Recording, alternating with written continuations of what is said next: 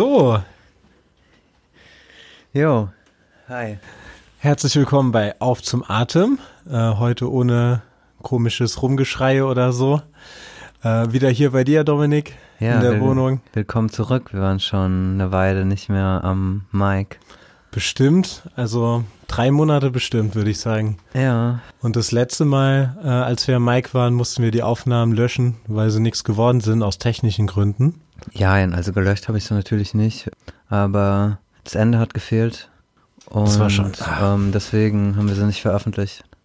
Und da ging es um ähm, ein ganz anderes Spiel als heute, nämlich um Zelda, Link to the Past. Den alten Super Nintendo Klassiker, wo wir sogar einen Gast hatten, ja. Und äh, Ja. das mussten wir leider kitten. Obwohl er bis dahin, finde ich, ein ganz, ganz cooler Podcast gewesen ist. Ja, ich finde, äh, Alex hat super reingepasst und hat viel Erfahrung mitgebracht und hat sich auch schön artikuliert. Das war cool. Voll, absolut. Ja, und es gab verschiedene Gründe, dass wir jetzt länger nichts aufgenommen haben. Zum einen Zeit, ne? Also bei dir ist jetzt ja auch so, dass du mehr arbeitest. Ja, ja. Und ich meine, wir waren auch, ich weiß nicht, ob das auf Gegenseitigkeit beruht, aber ich war auch nicht ganz sicher, wie wir das weitermachen sollten, weil teilweise haben mir die Spiele nicht ganz so gut gefallen, so die wir ausgewählt haben. Jetzt mal abgesehen von Link to the Past und Rollercoaster Tycoon. Das waren zwei Spiele, da hat super viel Spaß gemacht. Ähm, aber es waren noch ein paar dabei, die ja, mir nicht ganz so gut gefallen haben, halt, ne? Dieses Account Lucano hieß es, glaube ich. Ich weiß nicht mal, ob Das haben wir gar nicht ich glaub, hochgeladen, den die haben wir nicht mehr Folge. veröffentlicht, weil wir den so doof fanden, ja. Nee, das stimmt. Und äh, von dem her kann man jetzt auch schon sagen, haben wir halt auch das Konzept vielleicht ein bisschen verändert. Und zwar hatten wir ja früher so den Anhang, ich glaube, der steht jetzt auch noch auf dem Blog, mal gucken, wie lange noch, ähm, der Videospiele-Podcast für Indies und Oldies. Ja. Und das wird ja heute ad absurdum geführt und das gilt ja auch für Zelda oder für auch schon für Rollercoaster Tycoon. Wobei das ein Oldie, das stimmt Zelda auch. Ja, ich nehme es zurück. Ja, aber heute, Oldies, ja. aber heute führen wir es äh, ad absurdum mit einem Triple A Titel, Ja. der weder das eine noch das andere ist. Ähm, der aber auch ein Grund ist dafür, dass wir lange nicht gesprochen haben, weil der auch viel Zeit in Anspruch nimmt. Ich glaube, klar, ich bin auch jetzt äh, Vater, dementsprechend auch, oder bin jetzt auch schon länger Vater, aber in letzter Zeit habe ich das Gefühl, nimmt es mehr Zeit ein. Ja. Auch ein Faktor gewesen. Genau, und jetzt haben wir uns aber halt ein Spiel rausgesucht, das auch viel Zeit in Anspruch nimmt und viele haben schnell was rausgehauen zu Red Dead Redemption äh, 2. Wir haben jetzt schon beide ziemlich viele Stunden Spielzeit und äh, ja, viel Energie reingesteckt und können jetzt vielleicht auch mit ein bisschen Abstand was dazu sagen. Bisschen Genau, ja, gezerrter. gut gesagt, ja. Und genau, also ja, jetzt ist ja der Name auch schon mehrmals gefallen, Red Dead Redemption 2. Jeder weiß, was das für ein Spiel ist. Das ist der Nachfolger von äh, Red Dead Revolver von 2004. Ähm, das war ein PlayStation Exclusive Titel übrigens, da hatten wir Mhm. jetzt vorhin drüber, der aber so noch so ein bisschen hinten runtergefallen ist. Also ich kannte den gar nicht lange. Also jetzt kenne jetzt schon ein paar Jahre, aber vielen ist er, glaube ich, gar kein Begriff und mir war es auch lange nicht. Ja, ich kannte ihn noch nicht mal ähm, nach Red Dead Redemption 1. Ich habe erst davon erfahren ähm, vor Red Dead Redemption 2. Ähm, damals, also was heißt damals, vor einem halben Jahr oder so, haben wir uns ein bisschen damit beschäftigt. Und ich glaube auch, wir haben mal ähm, darüber gesprochen, bevor wir mit dem Podcasten angefangen haben, dass wir über Indies und Oldies Podcasts Mhm. machen, aber wenn Red Dead Redemption rauskommt, dann machen wir einen über Red Dead Redemption, weil ähm, wir schon beide halt total auf das Spiel gefasst, also uns drauf gefreut haben. Ja.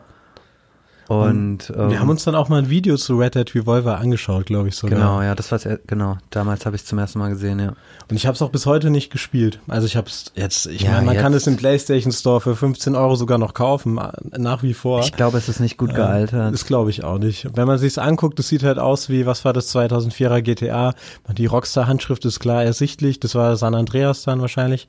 Ich weiß es nicht genau, aber ich glaube. Und ähm, du meinst zu der Zeit, oder? ja, was? ja, genau. Mhm. Und es sieht auch so aus wie so ein Western GTA San Andreas.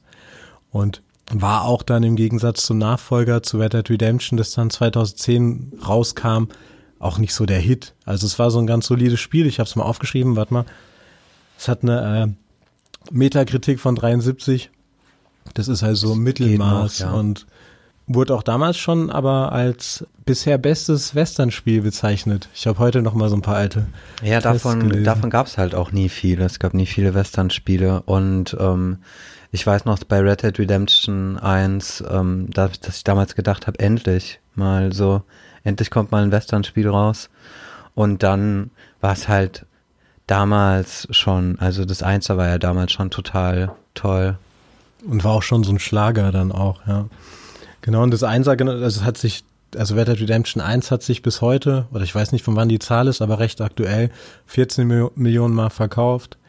Ist schon ordentlich. Also klar, GTA hat 100 Millionen, aber ist schon eine Marke, die sie da etabliert haben, die auch echt erfolgreich ist. Ja. Und das gilt ja für uns beide, dass wir das auch, glaube ich, damals durchgespielt haben, zu Release ungefähr auch schon. Red Dead Redemption 1 2010, ja. Ja, ich habe es ähm, zu Release gespielt und es war damals eine der, eins der wenigen Spiele, wo ich wirklich 100% alles durchgespielt habe.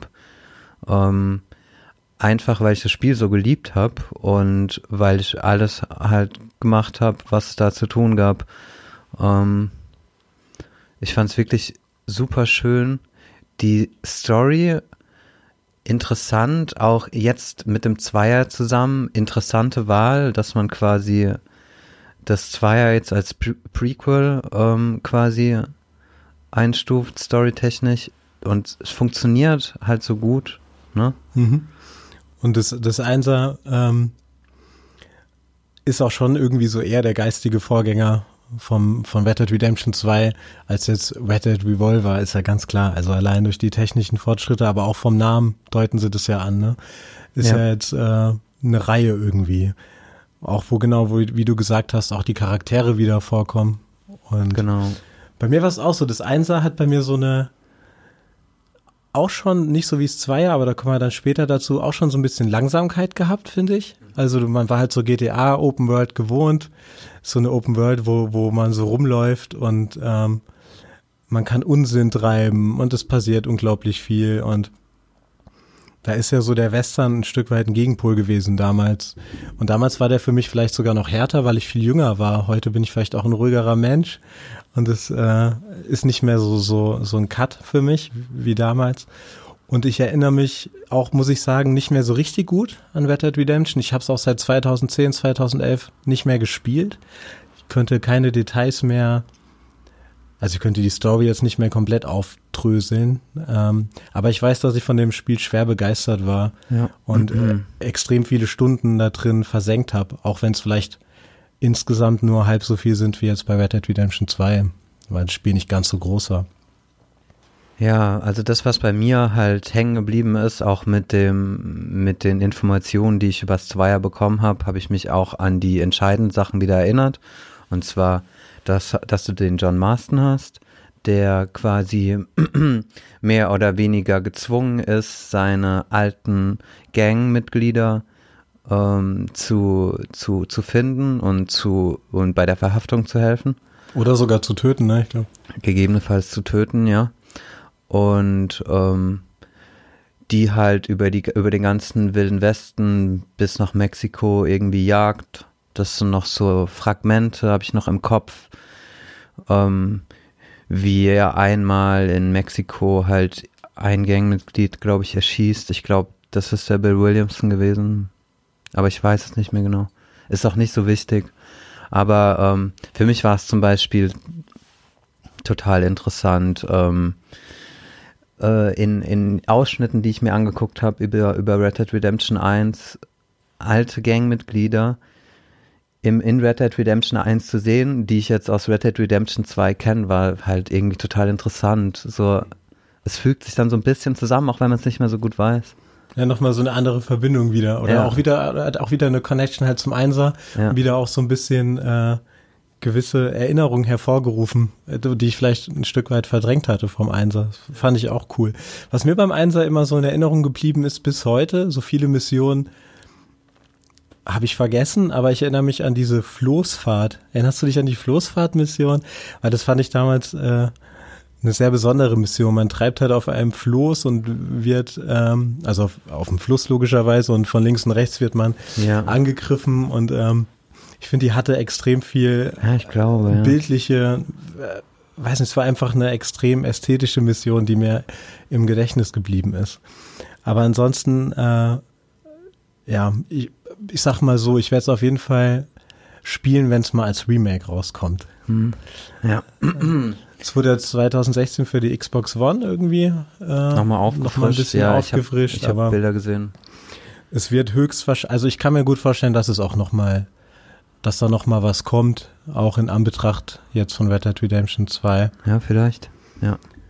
Genau, und ähm, ja, weil halt das Einser so geil war, haben wir uns halt äh, beide, glaube ich, auch seit Jahren erhofft, dass so ein Nachfolger kommt. Ja, und es hat, finde ich, schon das gehalten, was versprochen wurde. Ja, und die Ähm. haben ja viel versprochen. Ja, also ich bin bis jetzt total begeistert von dem Spiel, wie die meisten auch. Ähm, wie wollen wir denn anfangen? Ich habe noch so ein paar Sachen aus der Vorfeld, aus der Berichterstattung im Vorfeld mir äh, rausgesucht, die, die Mhm. mich damals schon so begeistert haben, von wegen Ja. so versprochen, weil, also ich meine, Rockstar zeichnet ja schon aus, dass halt, dass die sich die Zeit nehmen für ein Spiel, die sie brauchen. Das finde ich total cool, dass Mhm. Ja. die ähm, die Spiele einfach fertig machen und ähm, nicht einfach raushauen. Das hat dann ja auch dazu geführt, dass das Spiel jetzt zweimal verschoben wurde. Und da gab es im Vorfeld so ein äh, Schnipsel für die Presse, wo sie dann angegeben haben. Und das fand ich total krass. Ich weiß nicht, ob du es äh, kennst. Ich habe es ja aufgeschrieben. Und zwar gibt es äh, in Red Dead Redemption 2 500.000 Dialoge, an denen 1200 Schauspieler ähm, mitgearbeitet haben. Es ist mega, mega, also die Dimension, klar, da fehlen jetzt die Vergleichsstücke. Ich weiß nicht, wie es bei anderen Produktionen ist, aber das fand ich so, klingt so krass. Ja, man kann ja auch tatsächlich, ich meine, man kann jeden ansprechen und es hat, es folgt, darauf folgt immer ein Dialog, der in irgendeiner Form authentisch wirkt, ne? Ich, also Mhm, ich ja. hab's, ich hab's noch nie einmal erlebt, dass ich in einem Dialog, ich meine, man hat ja immer die Möglichkeit, die Leute zu grüßen und das kann man mehrmals machen, so lange bis der Dialog zu Ende ist. Und ich hatte noch nie einen Dialog, der mich irgendwie aus meiner Spielerfahrung gerissen hat. Es war immer, es war immer irgendwie authentisch. Und äh, das sind, das ist halt auch eine Kleinigkeit, die für mich total wichtig ist bei so einem Spiel, wo ich wirklich in die Rolle, in, also in, in der Rolle bin und ähm, Wert darauf legt, dass ich, dass das alles irgendwie authentisch wirkt und so weiter. Das haben sie auch so auf die Fahnen geschrieben, ne? Dieses äh, Realismus-Ding und Immersionsding. Und das ist aber auch ähm, ein ganz neues Konzept, das Dialogkonzept von äh, Red Dead Redemption auch. Also so auch gab es in der Form, glaube ich, noch nicht. Ich erinnere mich zumindest an kein Spiel, auch nicht an Red Dead Redemption 1, dass man halt den linken Bumper drückt und dann hat man mehrere, Dann, damit kann man, Möglichkeiten. damit kann man die Leute anvisieren, ne? Ja. jeden einzelnen. Ja, auch Ja. teilweise Objekte, Pferde, ja. Und dann hat man drei äh, Optionen, ähm, mit denen zu kommunizieren, oder? Also grüßen, Man kann sie verärgern. grüßen, verärgern und dann noch ausrauben oder anhalten, je nachdem, ob sie beritten sind oder zu Fuß. Ja, das fand ich auch einen ganz coolen Gimmick. Mhm. Äh, Ich habe es nicht so richtig ausgereizt, weil ich bei sowas immer so lieb bin. Ich habe immer äh, ja, ich habe auch meistens, meistens gegrüßt Ja. und dann wieder gegrüßt. Ah, hey, hey. Und äh, im schlimmsten Fall haben die halt einen selbst angegriffen und äh, dann hat es trotzdem nichts gebracht. Aber ich fand's, ja, hat mir Spaß gemacht. Ähm, Ja, äh, ich habe ich hab auch noch so eine, ähm, wie hast du es genannt, ähm, so eine, ein, so eine Information halt, die ich im Vornherein bekommen hat, die mir, die mir persönlich sehr wichtig war. Und das ist, ähm, es hieß am an, also es hieß bei Red Dead Redemption 2, wachsen die Haare und es wächst dir ein Bart. So. Und das ist was, ähm, das fand, fand ich, sowas ist mir total wichtig. Ähm, ich weiß nicht genau wieso, aber es ist einfach so dieses Gefühl, irgendwie jetzt in Red Dead Redemption 2 gerade mal so fünf Tage in der Wildnis gewesen zu sein zum Jagen und dann mit einem langen Bart in meine Basis zurückzukommen. Ich weiß nicht wieso, aber irgendwie ist, ist es so für mich dann so echt halt. Mhm. Total, also, total wichtig. Also es war mir, als ich das erfahren habe, dachte ich, wow, klasse, voll die gute Idee. Und, und wie es umgesetzt worden ist, war auch perfekt. So gut wie noch nie in einem Spiel. Das gab es schon mal bei Witcher. Ich habe es zum Beispiel, ich habe es sogar bei, bei Fallout habe ich das gemacht. Ähm, ich habe das, bei Fallout dann extra so ein ähm, äh, Console-Befehl eingegeben, also so ein Konsolenbefehl, oh, um, um dann mein Aussehen zu verändern und mir dann einen langen Bart zu machen, wenn ich irgendwie gerade ewig lang unterwegs war. So einfach nur, um mehr in meine Rolle zu kommen. Ich weiß nicht genau. Ja, du bist ja so ein Immersionstyp durch und durch, gell? Also äh, dir ist das generell auch total wichtig in, in Spielen. Auch, glaube wichtiger als mir, obwohl ich es auch gut finde. Ja, vor allem, aber auch vor allem mehr bei dir ist, also mir ist das Optische auch halt irgendwie wichtig, das Gefühl zu haben, so zum Beispiel, wenn ich in den Schlamm fall, dass ich dann überall Schlammspritze habe, das sind so Kleinigkeiten, die, die finde ich irgendwie wichtig. Und die ganzen Kleinigkeiten, die äh, treibt Red Dead Redemption so auf die Spitze wie kein Spiel zuvor. Ja. Kann man ganz genau. klar sagen. Was ja auch so der Marketing-Gag war im Vorfeld, waren die äh, Pferdehoden. Mhm. Ne? Ja, das ist ja sowas, du musst ja mit der Kamera, du musst jetzt beide Finger am, am Analogstick brechen, damit du das überhaupt sehen kannst, ja. Aber die haben damit Werbung gemacht, dass die irgendwie in den höheren Gebirgen bei Kälte klein werden und in der Sonne groß und ähm, die wissen das dann natürlich dann auch super auszuschlachten, äh, medial. Aber äh, davon gibt's ja unzählige. Da könnte man jetzt so eine halbe Stunde weitermachen wahrscheinlich mit Sachen, die einem so aufgefallen sind, mhm. die, die, ja, die einfach dafür sorgen, dass man vielleicht in Red Dead Redemption so noch tiefer drin ist als in den meisten anderen Spielen oder in allen anderen Spielen. Vielleicht kann man das auch, die Frage auch mal stellen. Ähm, was ich noch fragen oder was ich dich gern fragen würde, weil das bei mir am Anfang so ein bisschen ein Problem war, ist, äh, wie du so reingekommen bist, weil es fängt ja sehr linear an so Tutorial-mäßig. Ähm, vielleicht kannst du auch kurz was dann über die, die Story sagen oder so dabei. Aber ich hatte zum Beispiel das Problem so, dass ich irgendwann das Gefühl hatte, ah, jetzt will ich aber mal langsam in die Open World hinaus. Mhm. Ähm, weil es nimmt sich dann doch relativ viel Zeit und aber wahrscheinlich brauchst du es auch, weil es halt ein recht komplexes Spiel ist. Also bei mir war das tatsächlich nicht so schlimm. Also mich hat es auch ganz lange nicht gestört, dass ich keinen Zugang zur Open World hatte. Und als ich ihn hatte, ähm, habe ich auch, bin ich auch nicht direkt darauf zugegriffen. Also habe ich auch nicht direkt darauf zugegriffen, weil ich irgendwie, ähm, ich hatte noch nicht so die Ahnung, was ich in dieser Open World überhaupt machen will. So, ich habe am Anfang ganz viele Missionen gespielt, auch als ich dann schon in der, in der ersten Basis war mhm. und Zugang zur Open World hatte, habe ich ganz lange einfach nur weiter Missionen gespielt, einfach weil ich noch gar keine Ahnung hatte, was ich sonst überhaupt machen soll. Hauptmissionen dann auch gleich? Oder? Ja, hauptsächlich. Ähm, Nebenmissionen sind mir noch damals noch nicht so viele aufgefallen ich habe erst angefangen, so mich wirklich frei von Missionen zu bewegen, als ich das Jagen für mich entdeckt habe. Dann habe ich angefangen, mehr rumzureisen, weiter außerhalb von meinem Camp und dann, dann sind mir auch viel mehr Dinge halt aufgefallen. Viel mehr Details und ähm, besondere Begegnungen und Ort, also Orte, die ich schön fand und so. Da gibt es auch echt viele. Also bei mir war es so irgendwie, also am, am Anfang ist man ja auf der Flucht. Man ja. ist ja die äh, Dutch van der Linde Gang oder man ist Arthur Morgan, man ist Teil der Dutch van der Linde Gang. Die Story wird jetzt zwar auch jeder kennen, aber der äh, ja, Vollständigkeit halber sage ich es trotzdem jetzt nochmal.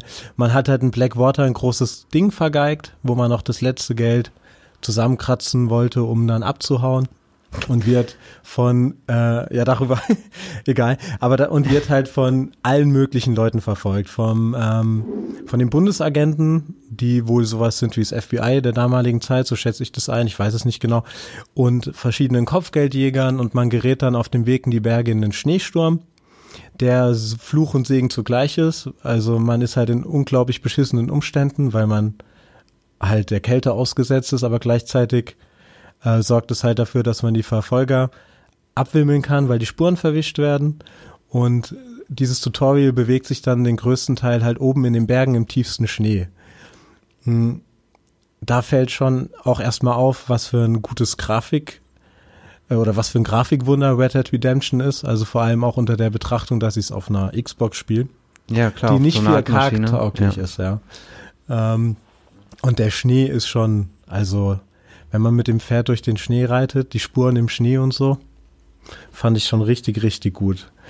Ja, ähm, was mir da noch einfällt zu deiner vorherigen Frage, ähm, ich erinnere mich, dass ich am Anfang wollte ich halt unbedingt aus dem Schnee raus, ne? Das, das war, was ich meinte, ja. Dieses ja. Gefühl dann, hey, das Tutorial in diesem Schnee gibt mir irgendwie grüne Landschaft. Ja, ähm, später, aber dann finde find ich es schade, dass man nicht mehr reinkommt, außer man geht alleine rein und guckt sich das an, aber man hat sonst eigentlich nicht mehr viel zu suchen. Und da ist es so auch einer meiner ersten Negativpunkte, ähm, so die mir während dem Spielen aufgefallen ist, ähm, sind, dass so viele schöne Orte gibt, ähm, und man keine, keine Story hat, die einen, ein, die einen irgendwie da reinbringen. Was, kannst du dir, hast du eine Ahnung, was schon, damit meinen irgendwie? Ja, ja, ich weiß ja aber nicht, ob das, ob ich das negativ finde, weil das lädt ja dafür ein, die Welt selbstständig zu exploren mhm. irgendwie. Und, und ja, und das, das funktioniert auch sehr gut. Aber ich denke mir halt oft, ich habe mir oft so gedacht, es ist so eine, also es ist viel zu viel zu wenig Story für so eine schöne Welt. Ich finde, die könnten gerade, die könnten direkt noch ein zweites Kapitel mit genauso viel Story ähm, machen. Einfach nur um, um, die, um diese schöne Welt, alles, was sie da gemacht haben, was alles so super schön ist, um das mehr auszureizen irgendwie, weißt du? Mhm. Ich meine, das wird, wird in der Zukunft in Red Dead Online ausgereizt. Aber trotzdem. Wieder so der DLC oder die DLC-Ankündigungen sind, weiß ich auch nicht. Ich auch nicht. So. Ich, ich habe nicht so große Hoffnung, aber. Weil wenn man ans Einser denkt, da haben sie ja quasi ein eigenständiges Spiel als DLC rausgebracht, noch mit diesem Zombie-Spiel. Ja. Undead Nightmare. Ja, stimmt, stimmt. Ja. Vielleicht kommt Könnte da noch man was. doch hoffen, ja. Aber stimmt, die Story ist an sich auch relativ schnell erzählt. Ne? Also man ist halt auf der Flucht und äh, genau, irgendwann kommt man dann doch aus diesen Bergen nach diesem ziemlich langen Tutorial. Aber hat dann die Steuerung äh, gelernt, die relativ fummelig ist. Das erste Mal, dass ich auf dem ähm, Gamepad das Gefühl habe, die Tasten reichen vielleicht nicht ganz. Hm. Also es ist extrem vollgestopft, aber diese ganzen Negativberichte, die es so gibt, kann ich jetzt nicht unterschreiben. Also am Anfang vom Spiel wollte ich mit Leuten reden und habe hab sie bedroht oder so, das ist schon mal vorgekommen. Aber nach 10, 15 Stunden hat man den Dreh dann schon raus, oder? Ja, ich meine, klar, ne, es passiert mal, dass du in der Stadt eine Frau über den Haufen rennst und dann hast du direkt ein Kopfgeld und super nervig. Aber da kann man halt auch leicht drüber hinwegsehen, weil, ähm, weil der Rest halt so nice ist, ne? Ja, ja. ähm, nee, und das ist auch. Es gibt, es gibt Kleinigkeiten, so wie das, was ich gerade gesagt habe, und dann kleine Bugs. Die, die, die nerven mich total, aber es ist alles nicht so schlimm, weil das Spiel, Spiel so schön ist. Und äh, genau, und dann ist man halt das erste Mal in so einem Camp und nach wie vor ist es halt, also in dem Spiel ist man eigentlich die ganze Zeit auf der Flucht, oder? Würdest du es auch so beschreiben? Ja, ja. Man hat, ich weiß, wie viel Camps? Drei? Du bist ja auch wow. nicht fertig, ne? Also vielleicht noch kurz zum Einwurf, ist ja auch interessant oder wichtig.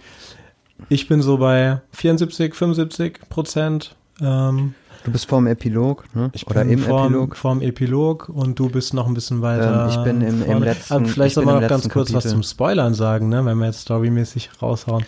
Ja, also ich ich würde tatsächlich, also ich fände es natürlich nett, ähm, wenn wir erstmal nicht übers Ende sprechen. Ja, klar. So, allein, also für mich sollte nichts gespoilert werden, was die Zuhörer betrifft.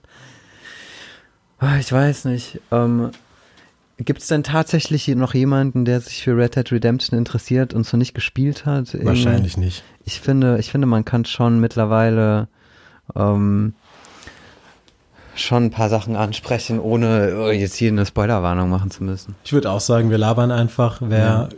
keine Lust hat, irgendwas zu hören, äh, sollte ausscheiden. Ich meine, wir können ja zumindest schon mal klarstellen, dass wir nicht übers Ende reden werden erstmal. Das machen wir in einem anderen Podcast vielleicht noch, aber ich würde mir das schon noch gerne aufbewahren, weil ich das halt wirklich miterleben will, weil jetzt gerade ähm, empfinde ich eine gewisse ähm, Verbundenheit noch so zu meinem Charakter und ich spiele auch im Moment nichts anderes so und ich weiß, was am Ende, egal was am Ende passieren wird, es wird mich in irgendeiner Form auch ähm, betreffen. So, also wenn ich das als Spoiler, ich meine, ich kenne ja schon die Spoiler ein bisschen so. Müssen nicht noch mehr werden. Also ich werde dich nicht nicht spoilern, versprochen. Und wenn dann, dann beschwer dich kurz. Kann sein, dass mal was rausrutscht. Aber ich meine, um, um es mal ganz generell zu sagen, ich kann mir das Ende schon zusammenreimen und ich weiß, dass, dass, dass ich den Übergang finde ich schon sehr clever gemacht. Aber mehr will ich dazu ja. jetzt auch nicht sagen. Genau. Also es, jetzt haben wir kurz den Faden verloren, ja. Aber ja, ich wollte wegen ja. der Story, bevor ich weitermache, wollte ich das noch kurz ansprechen. Nicht, dass da Leute sagen, ah, Spoiler. Ähm, genau, man ist halt erst in einem Camp, irgendwo ganz schön in den Bergen und ähm, nach und nach kommt raus, man ist eigentlich nirgendwo so richtig sicher und dann zieht man mit seinem Camp von ja, Ort zu Ort, hat am Ende des Spiels drei, vier Camps hinter sich und ähm, es, es, läuft immer, es läuft immer gleich ab. Es läuft immer man, gleich man ab. Man ist in einem Camp und man macht dort Sachen. Irgendwann wird es zu heiß und man muss weg. Ist immer dasselbe. Genau. Schon okay, also. Ja. Aber ist immer dasselbe. Ist aber auch so eine typische Streckung der Story, wie man es vielleicht auch aus vielen anderen Spielen kennt, dass man die ganze Zeit auf der Suche ist nach dem einen großen Ding. Das yeah, ist auch ein Kritikpunkt, yeah. den ich habe. Ich finde, die Story ist da manchmal so ein bisschen einfallslos, dass ähm, also ich kann den Dutch, den Anführer der Gang, nicht mehr sagen hören. Also noch ein großes Ding, dis, die, den Überfall noch, dann hauen wir ab nach Tahiti, dann sind wir in der Sonne, Jungs und Mädels, so, weil er das in dem Spiel so oft sagt, dass ich mir die ganze Zeit denke, haut ihm doch mal irgendeiner in die Fresse, das weiß doch inzwischen jeder, dass der mhm. euch äh, verarscht. Das fand ich so, auf Dauer ein bisschen gestreckt, aber das ist auch Meckern auf hohem Niveau.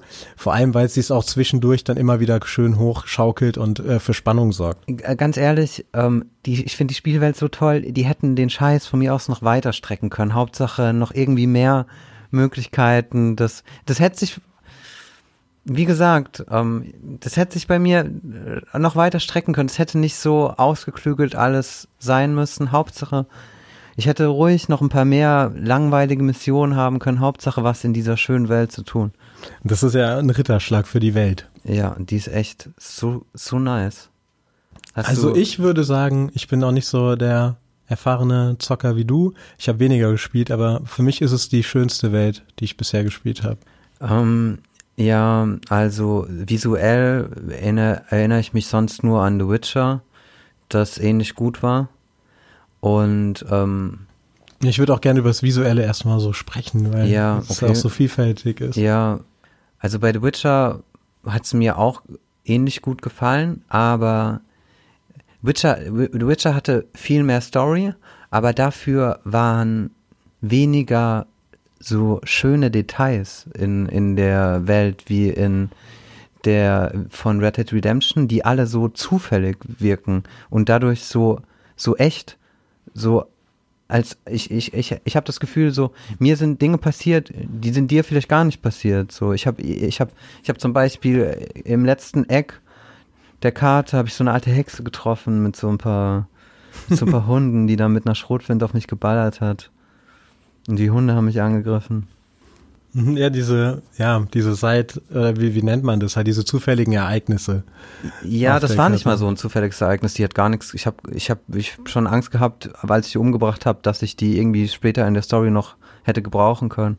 Weil da, die hat überhaupt nicht großartig mit mir interagiert, die hat mich total sofort angegriffen. Achso, die war nicht mal ein weißer Punkt auf der Karte. Es nee. war einfach eine Beobachtung von normalen Passanten in Anführungszeichen. Ah ja, ja. Stimmt, aber die weißen Punkte normalerweise, man hört dann, es, es es ähm, entsteht ein Dialog, der in irgendwie irgendeiner Form besonders ist und zu irgendeiner Begegnung führt, mit der du interagieren kannst. Manchmal ist es eine Quest, manchmal ist es eine Schlägerei. Mhm. Das ist halt so, das sind so, ja, manchmal genau. musst du jemandem helfen, einfach nur. Einmal musste ich einen Hund suchen, einmal wurde ich vergewaltigt. Okay, also, okay, ja gut, da ja, gibt es so einige. Hillbilly im Sumpf. ja. ja, genau. Und das ist halt auch so, die, die, die Flora und Fauna ist halt so extrem vielfältig. Und diese Welt, genau, also dieser Detailreichtum, also zum Beispiel beim Witcher, wenn man so rumreitet, hat man schon das Gefühl, ja, die Bäume sind halt so hinkopiert vielleicht oder auch so ein bisschen pastellig oder Aquarell. Ich kenne mich da jetzt nicht so gut aus. Und ähm, bei Red Dead Redemption hat man, obwohl man viel durch Ödnis reitet, trotzdem das Gefühl, immer an einem komplett anderen Ort zu sein. Mhm. Und das finde ich ganz interessant. Manchmal ist man an, äh, es ist wirklich eine riesige Landkarte und man kommt an einem Punkt vorbei, der eigentlich auf den ersten Blick hm, nicht sonderlich einprägsam ist. Und man weiß aber, hier war ich schon so und so oft oder hier war ich schon oft gewesen. Ähm, weil selbst irgendwie die billigste Kreuzung irgendwas auszeichnet. Mhm. Und das finde ich, fand ich sehr besonders. Und halt natürlich diese Vielfalt, die es aber so ähnlich auch schon in Red Dead Redemption 1 gibt oder generell oft gibt, dass du halt Sümpfe hast, du hast äh, Städte, du hast ähm, die Berge, schneebedeckten Berge, ähm, Ebenen hast du. Ebenen, dann so alte, alte Kriegsschauplätze. Ja, stimmt. Mhm. Und so und es, es wird nie langweilig, obwohl man von dem Spiel ja auch gezwungen wird, das kann man schon so sagen, ähm, weite Wege zu gehen. Mhm. Das fand ich auch eine mutige Entscheidung von, von Voxstar. Also es gibt Schnellreisestationen äh, in Städten, die teilweise relativ weit auseinander liegen. Ja, benutzt du die? Und äh, ja, also die, die kosten auch Geld. Ich habe die genau einmal benutzt. Mhm. Das muss man sich mal vorstellen. In einem Spiel mit einer riesigen Landkarte in dem ich irgendwie, weiß nicht, wie viele Stunden gesteckt habe, habe ich einmal schnell gereist. Meinst du die Kutsche? Ja. Ja, ich habe sie gar nicht benutzt. Noch gar nicht benutzt. Ich ah. wollte sie, ich wollte sie, ich wollte sie einmal benutzen und dann war dann so eine, da war da so ein Schloss davor, weil ich vielleicht Kopfgeld gerade hatte und dann habe ich sie danach gar nicht mehr benutzt. Ja. Ich habe manchmal die, ähm, diese, diese Cinema-Funktion beim Reiten benutzt. Mhm ähm, wenn ich, ich habe dann parallel hm, mir was zu trinken geholt mhm. oder also wenn man von A nach B reitet, kann man ja. halt mit einem Knopfdruck so ein ja. automatisches Reiten einstellen. Genau, ist eine gute, und ist dann der Auto, Autopilot, ist eine gute Funktion. Und wenn man eine Hand frei hat, kann man zum Beispiel auch noch weiter auf ähm, Gas drücken und dann reitet man in der Cinema-Funktion einfach im Autopilot nur ein bisschen schneller. So. Ah, den habe ich nie benutzt. Das ist super clever gemacht weil normalerweise bist du dann im normalen Galopp und wenn du weiter A drückst, reitet er weiter in die Autopilot-Richtung, die du eingegeben hast durch dein Ziel in der Karte. Aber du kannst weiter mehr Gas geben. Mhm. Du brauchst dann, hast dann zumindest eine Hand frei und kannst irgendwas anderes machen. Ja. Ja, das ist schon echt, also und das zeichnet die Welt aus, dass man das freiwillig auf sich nimmt, keine Schnellreisen zu machen. Weil man hat schon Angst, was zu verpassen, wenn man nicht durch ja. die Welt reitet. Ja. Und das hat man, oder habe ich auch jetzt noch, nach sehr langer Zeit. Ähm, klar ist es nicht mehr so aufregend wie zu Beginn. So ein bisschen flacht's ab, das äh, kann ich nicht abstreiten, aber trotzdem schafft das Spiel auch immer noch für Überraschung zu sorgen. Genau, ganz genau. Und das sind genau diese zufälligen Ereignisse, sind ein Teil davon, äh, diese, diese weißen Punkte auf der Karte, ähm, die ja auch schon so im Einser vorgekommen sind, aber viel weniger, ähm, ja, spannend. Also ich ja, weiß noch, dass im Einser an jeder Ecke gefühlt mir irgendjemand mein Pferd klauen wollte. Da stand dann irgendjemand und hat gesagt, ha, können Sie mir helfen? Und dann ist man vom Pferd gestiegen und dann haben sie geschossen und wollten das Pferd. So, und das kam ganz oft vor. Und diese Wiederholungen, die kommen auch vor, aber die fallen als solche nicht auf und wirken dann auch realistisch, weil die Wiederholungen sind dann zum Beispiel ein Gefangenentransport und den kannst ja auch mhm, oft geben. geben. ja. Ja. Ähm, ja, es gibt gewisse Dinge, die haben sich bei mir komischerweise unglaublich oft wiederholt, wo ich mir dachte, das fast schon, es könnte fast schon ein Bug sein. Ja, was denn? Ähm, in, äh, im, im sechsten oder siebten Kapitel, wo man schon im Nor Nordosten ist, ähm, bei dieser Murphy-Brut in der Nähe, da reite ich immer an so einem Fluss entlang und an dem Fluss sind immer zwei Leichen in einem Lager und die, dieses Lager und diese zwei Leichen werden geplündert von zwei, von der Murphy-Brut und immer wenn ich vorbeireite, höre ich sie sagen, äh, oh Gott, da kommt jemand schnell weg. Das habe ich schon, habe ich schon fünf, sechs Mal erlebt. So, wo du denkst, hä? Und ich habe gedacht, vielleicht muss ich einfach mal hingehen und die Leute plündern oder so, dass, dass das als, als erledigt abgespeichert wird oder so. Mhm. Aber ich bin dann, habe dann auch gerade immer was anderes zu tun und und dann werde ich auch immer von der Murphy-Brut auch, ich werde immer am Ausgang von meinem, von meinem Camp, werde ich abgefangen immer an derselben Stelle und dann habe ich eine kurze Schießerei. Ähm, das ist auch schon drei, viermal vorgekommen. Das finde ich aber nicht ganz so schlimm. Das andere finde ich ein bisschen lächerlich, weil es ja, immer, ja, ist immer wieder derselbe Text. Das stimmt. Das ist halt gerade, weil die sich also ich meine, sowas passiert halt, aber gerade weil die sich den Realismus irgendwie so auf die Fahnen schreiben, fallen so Sachen noch mehr auf oder man nimmt sie denen vielleicht übler. Ähm, ja, aber ich habe fast schon gedacht, das ist einfach vielleicht ein Programmierungsfehler. Irgendwie ist dieses, ist, ist dieses Ereignis in irgendeiner Schleife, weiß ich, ich weiß, ich kenne ich kenn mich nicht aus. Aber ich dachte, das hat, das ist irgendein Fehler, dass das so oft auftritt. Und trotzdem muss man sagen, also auch, also so, so wird sagen, so was richtig Buggiges habe ich fast nicht erlebt. Ich bin einmal irgendwie in einen Felsen runtergefallen und dann bin ich kurz so aufgeprallt, als würde ich auf dem Trampolin aufprallen. Das war so der einzige Moment. Aber ich würde sagen, so technisch zu Release ist äh, Red Dead Redemption 2 extrem gut gelaufen. Also mhm. ja, das habe ich schon extrem anders erlebt. Unter anderem mit Fallout 4, das war eine Katastrophe. Also ich werde mir nie wieder ein Fallout zu Release kaufen. Ähm, wo ich unter anderem eine Mission abgeschlossen habe. Die Geschichte habe ich dir mal erzählt, ist jetzt äh, kurz eingeworfen. Ähm, Mich interessiert, ich weiß es nochmal. Ich habe eine Geschichte, also ganz am Anfang eine, eine Story-Mission gehabt, ähm, die ich auch abgeschlossen hatte scheinbar. Also es wurde mir nicht als abgeschlossen angezeigt, aber ich hatte alle Raider in dem Gebiet getötet und alle anderen Feinde. Und ähm, ich habe aber den Haken nicht dran gesetzt bekommen und dann habe ich das Spiel immer weitergespielt, weil ich dachte, naja, irgendwann ah, werde ich es schon lösen. Dann habe ich tausend Nebenmissionen gemacht und so weiter. Dann hatte ich 30 Stunden Fallout hinter mir und habe dann gemerkt, dass es ein Bug war äh, zu Release-Beginn und musste das Spiel neu starten. Ja, das war richtig mies. Aber auch, genau, aber da waren auch viele so optische Bugs und das ist bei Red Dead Redemption absolut die Seltenheit. Ja, ähm, ganz, ganz wenig und wenn, dann ist kurz, ich habe ich hab ab und zu den Bug, dass wenn ich eine Schlange heute ähm, und dann ist die Schlange immer noch kerzengerade in der Luft, wie wenn ich sie am Kopf fest, weiter festgehalten hätte. Einmal bin ich dran geritten und dann ist sie tatsächlich auf den Boden gefallen. Mhm. Ähm, das das habe ich ein, zweimal erlebt. Dann habe ich ein Outfit-Speichern-Bug. Ich kann ähm, nicht mehr fünf Outfits speichern. Das ist nicht ganz so schlimm, aber ähm, ich bin jemand, ich, ich habe immer, also ich, ich, ich will es einmal kurz erklären. Es ist so ein, ein, ein, ziemlich eigenartig, wie ich das mache. wenn ich, wenn ich, wenn ich mich umziehe, ja, dann ziehe ich, dann ziehe ich mich einmal an mit Mantel und Weste, speichere das Outfit und speichere es in meinem Pferd ab, sodass ich in meinem Pferd drauf zugreifen kann.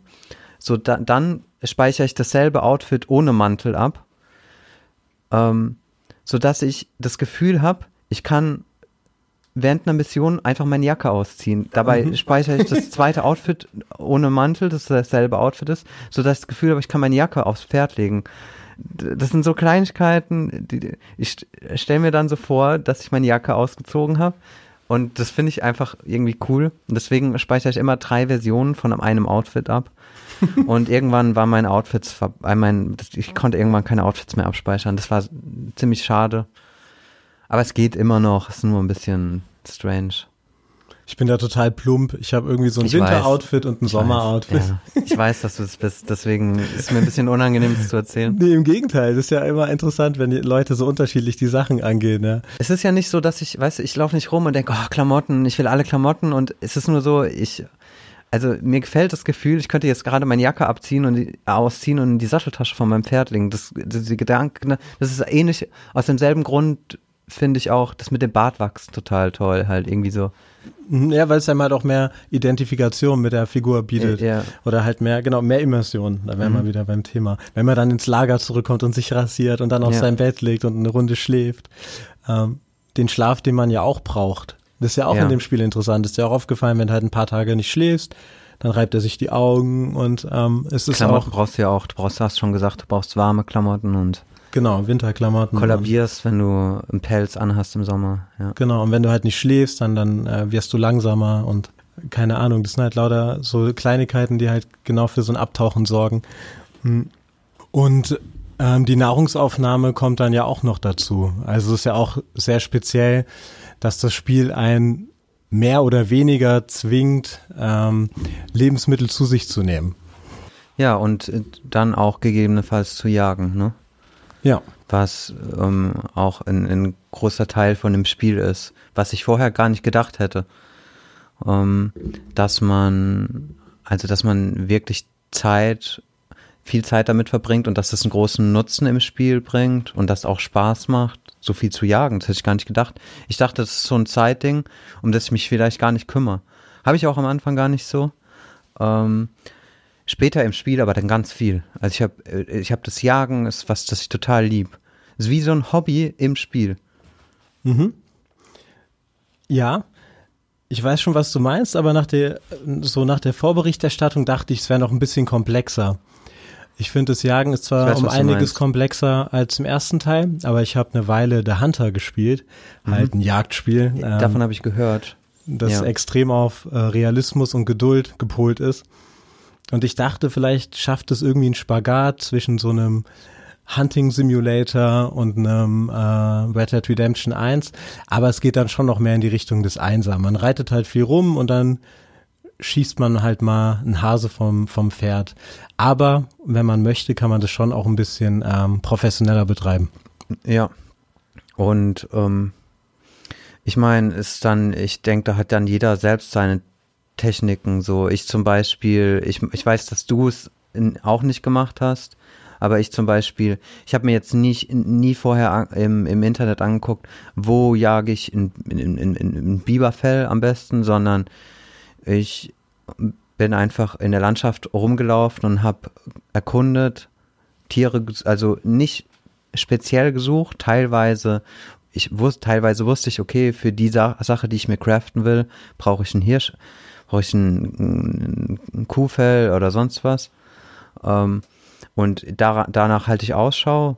Und so habe ich das im Prinzip auch immer gemacht ich habe immer geguckt, hm, ich bin in einer neuen Gegend, was gibt's hier für Tiere? So, das habe ich zum Beispiel gemacht. Und das ist was, das hat mir super viel Spaß gemacht. Und es gibt ja in dem Spiel unendlich viele Tiere. Ja. Also ich bin total der langsame Spieler. Ich bin auch viel zu Fuß unterwegs gewesen und habe auch das Fernglas mal gezückt und habe nach Tieren gesucht, weil wenn man sie halt findet, kann man sie beobachten und dann kriegt man sie in sein Kompendium, seine kleine Fibel eingefügt als entdeckt. Und ähm, da wird einem auch angezeigt, wie viele Tiere es insgesamt gibt. Und es gibt 180, glaube ich, Tiere. Und ich habe nicht mal die Hälfte gefunden. Und ich spiele wirklich langsam und äh, gebe mir Mühe, Tiere zu entdecken. Und dazu kommen dann noch mal Fische. Also man kann ja auch angeln. Das sind auch nochmal 30. Und dann gibt's noch 19 verschiedene Pferderassen. Und also es ist, was das angeht, unglaublich pompös. Ja. Und ähm, selbst wenn man keine Mission macht, hat man so halt genau immer zu tun, weil man oder mir bedeutet es auch was, ein neues Tier entdeckt zu haben, so blöd es klingt, ja. Aber jetzt so, ah, den Vogel kenne ich noch nicht, cool. Und ähm, dann kann man ihn gleich auch noch schießen, dann hat man ihn noch das erste Mal geschossen, was auch wieder äh, einen Erfolg äh, freischaltet. So.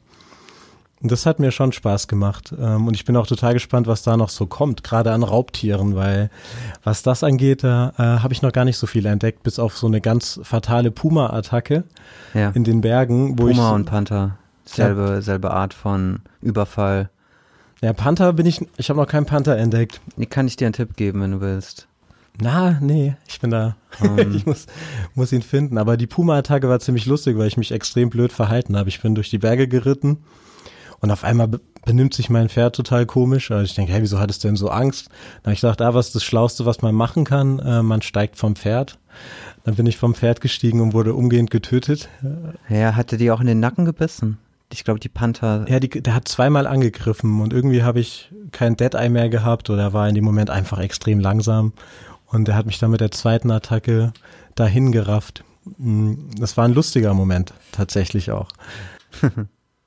Ähm, ja, ich hatte mehr Begegnungen mit Panther und ich habe auch mittlerweile auch schon bestimmte Techniken entwickelt, halt die besonders effektiv zu fangen, beziehungsweise ähm, mich, mich ähm, gut zu verhalten, damit ich eben nicht getötet werde.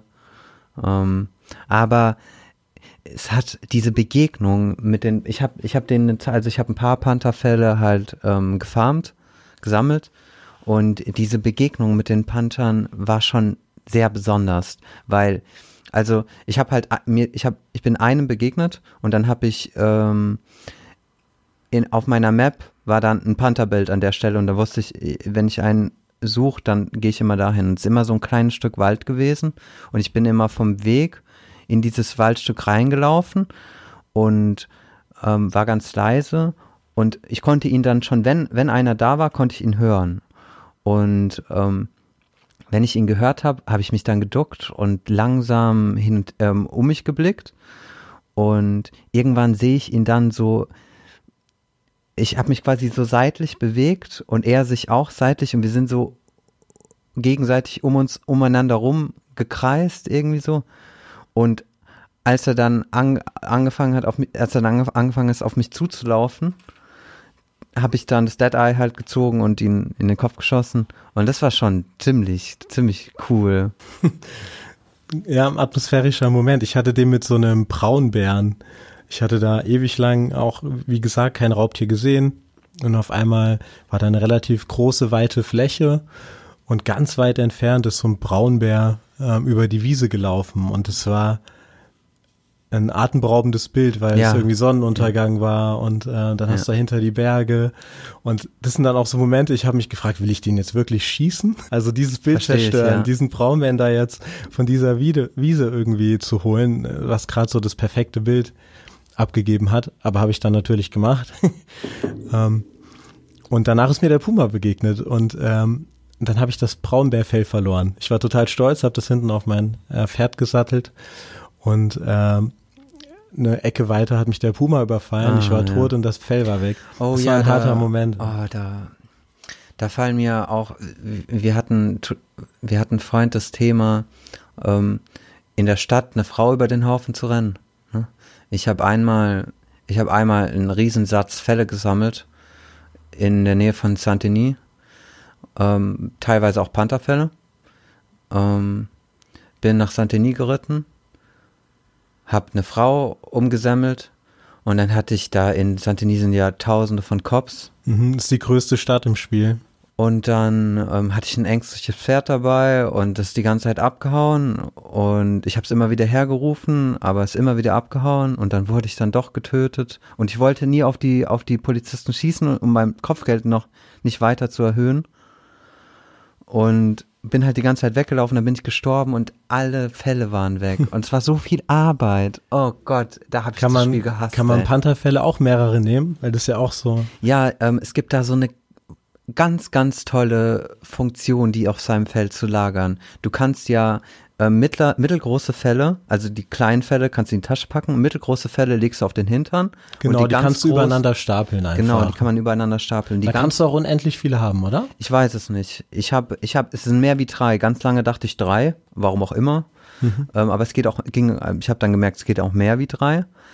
Ähm, und dann gibt's ja das ganz große, das du zusammenrollst und dann wie so eine, wie so eine, wie so eine Schlafdecke hinten auf deinem, auf dem Hintern deines Pferdes liegt. Ja, es ist dann teilweise, wenn du so ein Christli hast, so groß wie ein Leichnam fast. Also ja. ein Riesenfell, ja. Und da gibt's eine schöne Funktion, das ich nie erwartet hätte, so eine Kleinigkeit, wenn du ähm, kein großes Fell auf deinem Hintern liegen hast, legt er die Felle einfach drauf. Ne? Auf den Hintern, äh, wirft sie ja. einfach drüber.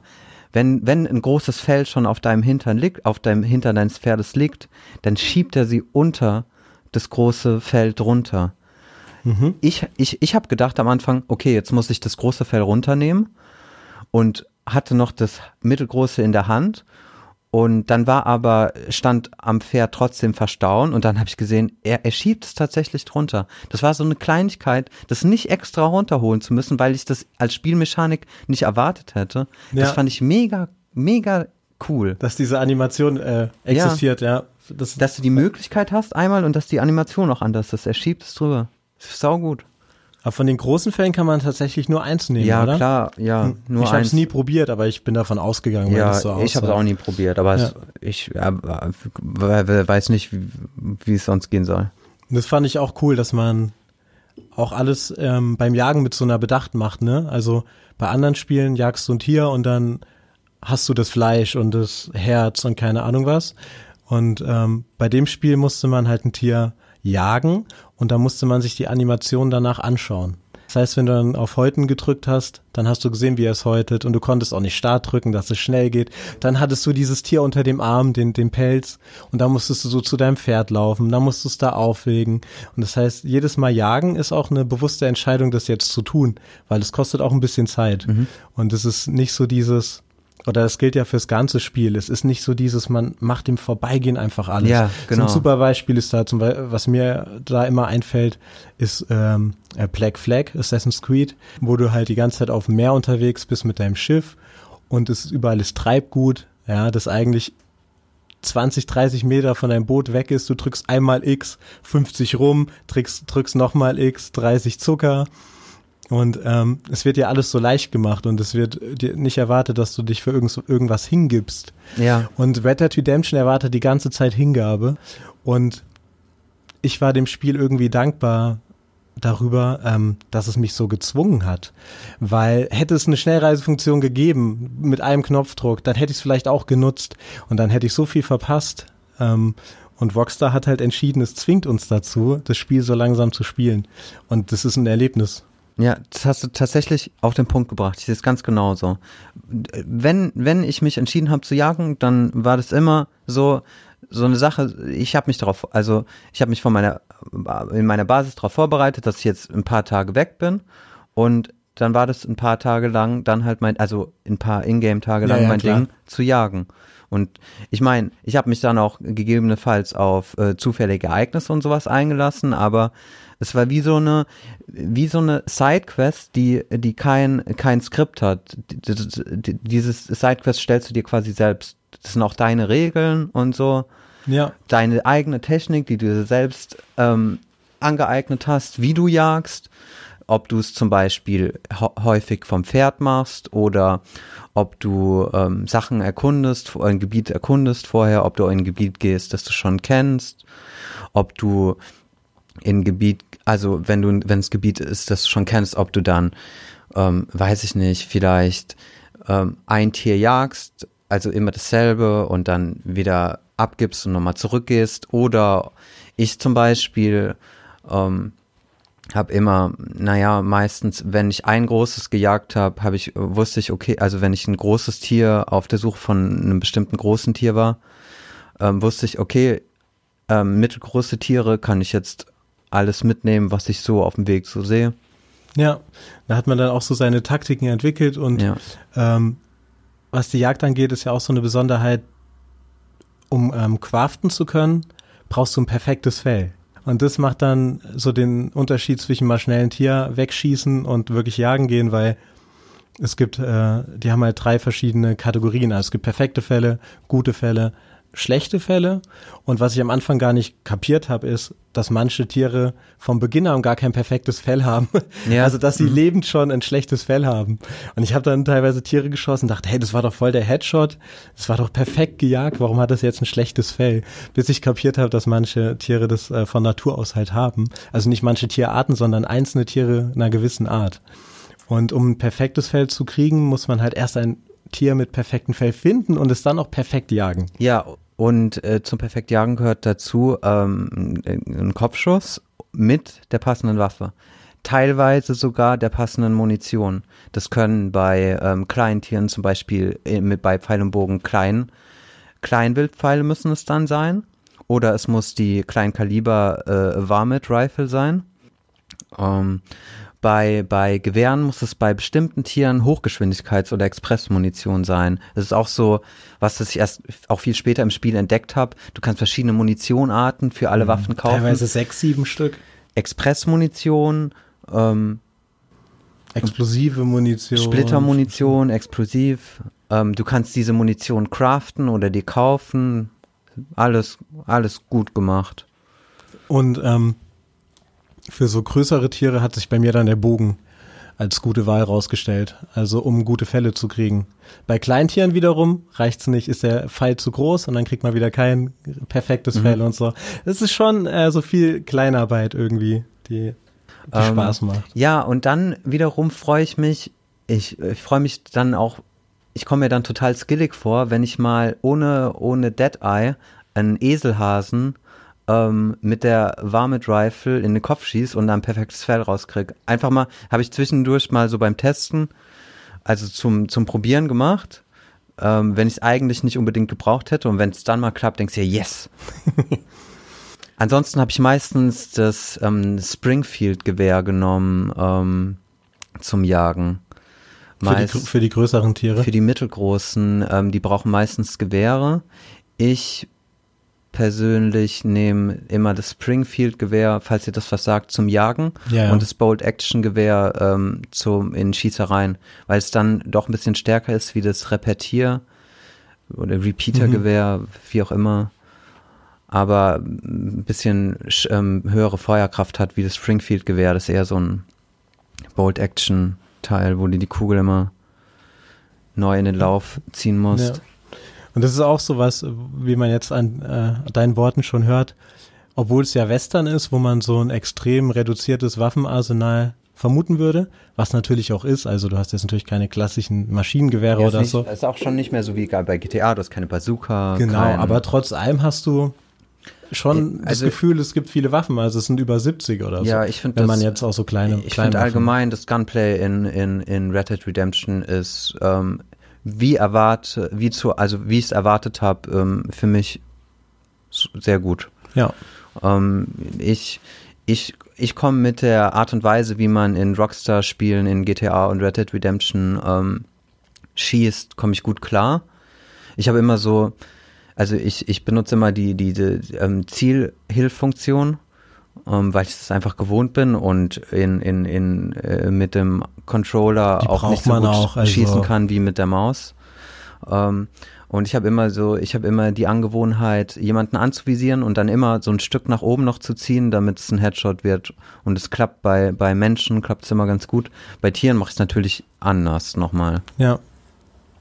Ja, das Gunplay finde ich auch gut. Also jede Waffe fühlt sich auch gut an und hat so ihre Eigenarten. Also mit der Schrotflinte auf nahe Distanz, das ist so vom Gefühl meine Lieblingswaffe in dem Spiel. Wenn man in so eine Hütte reingeht und jetzt weiß, jetzt wenn einem jetzt einer begegnet, dann halt Mhm. direkt nur vor der Flinte und dann mit der Schrotflinte einen so wegzuschießen und der fliegt dann am besten noch durchs Fenster oder so hinten raus, dann ist das Ähm, schon ziemlich cool. Ich mag, ich mag für Close Quarters eher, also ich mag auch die Schrotflinte. Das ist schon, schon wirklich nice, jemanden da so wegzufeuern.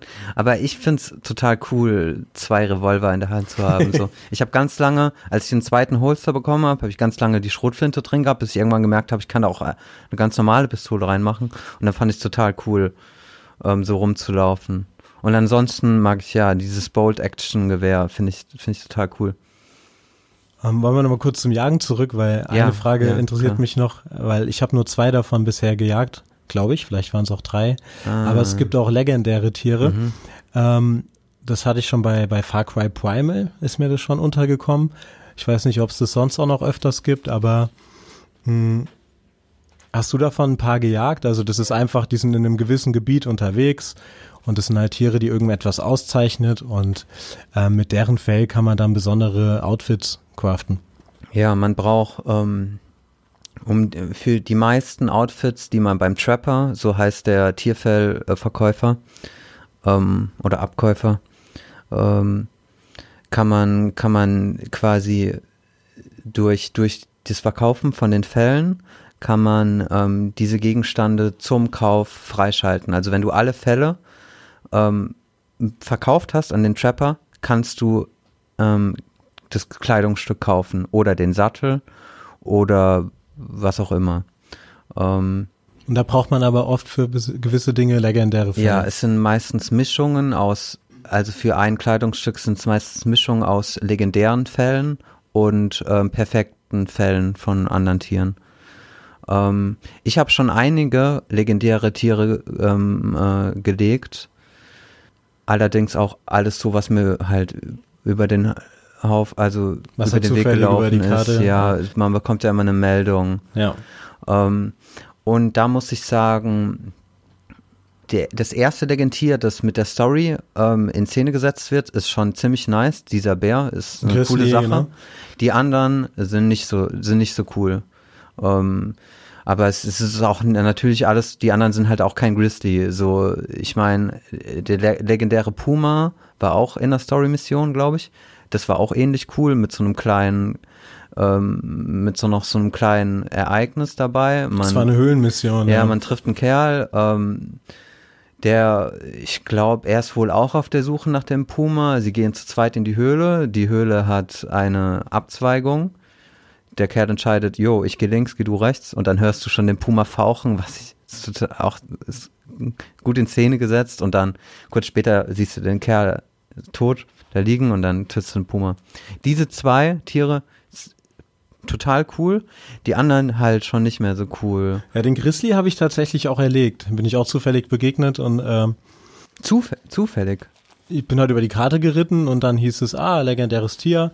Dann habe ich halt mal. Aber ähm, den, bist du dir sicher, der Grizzly, der, der Grizzly, auf den Grizzly trifft man ganz am Anfang mit einer, man, wenn man sich entscheidet mit dem. Ja, Hosea. aber den habe ich am Anfang nicht getötet. Der hat Ach uns so. erschreckt und wir sind dann abgehauen ah. und ähm, ja, ich bin geblieben und habe ihn noch gekillt. Ah, okay, ich bin dann mit dem Hosea wieder zurückgeritten. Nee, genau, und auf jeden Fall habe ich den dann später erlegt und das war ganz cool, weil es war auch ein schöner Moment, weil es einfach so ein Pfeil genau in den Kopf war, so ein verstärkter ah, Pfeil und das hat gut. gereicht. Ja, ja ähm, tatsächlich. War, ähm, Entschuldigung, wenn ich dich unterbreche, tatsächlich, aber ähm, die, die legendären Tiere kannst du mit dem Revolver fünfmal abballern und das Feld ist trotzdem dasselbe. Ja, ja, du kannst ein legendäres Fell. Lustigerweise, du kannst das Fell verlieren, wenn du es verlierst, ist es trotzdem beim Trapper. Ja, ja, genau. Die legendären weil, Fälle, die lassen sie weil, ein. Weil, wenn du es getötet hast, ist es weg. Und das ist irgendwie so eine Sicherheitsfunktion. So. Ich habe tatsächlich das Bärenfell. Ähm, ich habe das äh, am Anfang in dieser Mission dann bekommen und dachte, okay, ich muss das jetzt zum Trapper bringen. Und dann habe ich das ewig lang mit mir rumgeschleppt, bis ich ihn dann gefunden habe. Und kurz vorher wurde ich von einem Wolf getötet, vorm Trapper. Und dann war das Fell weg und dann dachte ich, jo, Pech gehabt. Und dann war der Bär tot. Und ich dachte, jo, dann war, ist jetzt der legendäre Bär weg. Das wäre konsequent gewesen. Ja, Wenn aber. Wenn ich jetzt so drüber nachdenke, fände ich es, glaube ich, fast besser, sie hätten es durchgezogen. Ne? So, äh, naja, es hätte mich schon, es hätte mich schon gestört. Dann hätten sie den Bär lieber respawnen sollen. Ist schon, schon doof. Aber naja, es ist ja, klar. Geschmackssache. Ja, das ist Geschmackssache. Ich finde es manchmal nicht schlecht, wenn man halt auch dann bestraft wird, vielleicht für, für sein Spiel oder wenn es auch mal konsequent ist. Ähm, Nee, genau, und dann habe ich noch den Kojoten, aber das war auch. Mhm. Ja, und der ist ja eher, eher äh, ähm, harmlos. Harmlos, ja, wie jeder andere Kojote. Der Unterschied tatsächlich ist sogar, dass er leichter zu jagen ist, weil er sich nicht bewegt. Die anderen Kojoten sind ja immer ziemlich fix. Eher schwer zu jagen und auch ähm, am besten nachts zu jagen. Da gibt es auch so eine Sache. Viele Tiere ähm, kann man zum Beispiel auch nur zu bestimmten Tageszeiten jagen. Auch was sowas, was ich erst, erst später draufgekommen bin, als ich vier Tage damit verbracht habe, einen Dachs zu jagen. Nee, ja, doch, einen Dachs. Und ich habe ewig gebraucht und ich war ewig lang in, in, in, in diesem Raum, weil ich wusste, weil ich da schon mal einen gesehen hatte. Und da war ich da vier Tage. Es war auch eine coole, coole Sache irgendwie. Es war zwar ein bisschen nervig, aber es ist auch so, man, man campt da und wartet auf einen Dachs. So. ist auch irgendwie. Das ist, ja, ja, das ist so ein richtiger Survivor, ja. also richtiger Abenteurer genau. irgendwie. Ja, das Gefühl kommt auf, genau, man hat ein Camp, ja, aber ähm, so Nebenaktivitäten gibt's ja auch sonst noch einige, ne? Also man kann auch legendäre Fische fangen. Das ist dann nochmal das Angeln. Ja, mit dem Angeln kenne ich mich nicht so gut aus. Was nochmal eine eigene äh, Mechanik ist, die ich kurz eigentlich, ja, muss man nicht so viel zu sagen, ne? Man wirft halt eine Angel rein mit verschiedenen Ködern, je nachdem, ob man halt im Fluss angelt oder im See. Man dreht den Analogstick, um die Kurbel zu drehen. Genau, um den Köder einzuholen, dann hat man einen kurzen Kampf. Und trotzdem ist es auch ganz ordentlich gemacht. Also man hat auch nicht so dieses, oft ist es so, man wirft die Angel ein, dann beißt sofort was an und man hat einen riesen Fang am Haken. Ähm, Gerade wenn es so um große Fische geht, geht da echt ein Kampf mit einher. Und ähm, man wartet auch mal eine Weile, bis was anbeißt und Trotzdem muss ich sagen, stelle ich mich nicht so oft an einen schönen Fluss, der gerade rechts von mir ist oder nie. so und werfe die Angel rein. Das ist sowas, was ich eher von den ganzen ähm, Aktivitäten so ein bisschen hab schleifen lassen. Ja, ich Einfach weil es so viele andere gute gibt. Ja, ich hab, ich hab mal einen Kerl getroffen, ganz, ganz cool irgendwie. Ich weiß nicht mehr, was für einer das war. Vielleicht in einem Camp, wo ich mich einfach dazugehockt habe oder ich glaube, das war ein Kerl, der seine Prothese an seinem Pferd verloren hat. Das Pferd ist mit seiner Prothese weggelaufen. Ich habe ihn wiedergefunden. Also ich habe das Pferd ihm wiedergeholt. Dann hat er mir erzählt, yo, er hat da hinten eine Hütte und angelt dort immer. Ähm, und da dachte ich, jo, wenn ich mal Bock hab zu angeln, dann mache ich das mit dem. So. Hast du es dann gemacht? Nee, bis jetzt noch nicht. Aber das ist auch noch nicht so lange her. Ja, äh, und ansonsten gibt's ja noch total viele so Nebenaktivitäten, die man gar nicht bewusst äh, betreiben kann.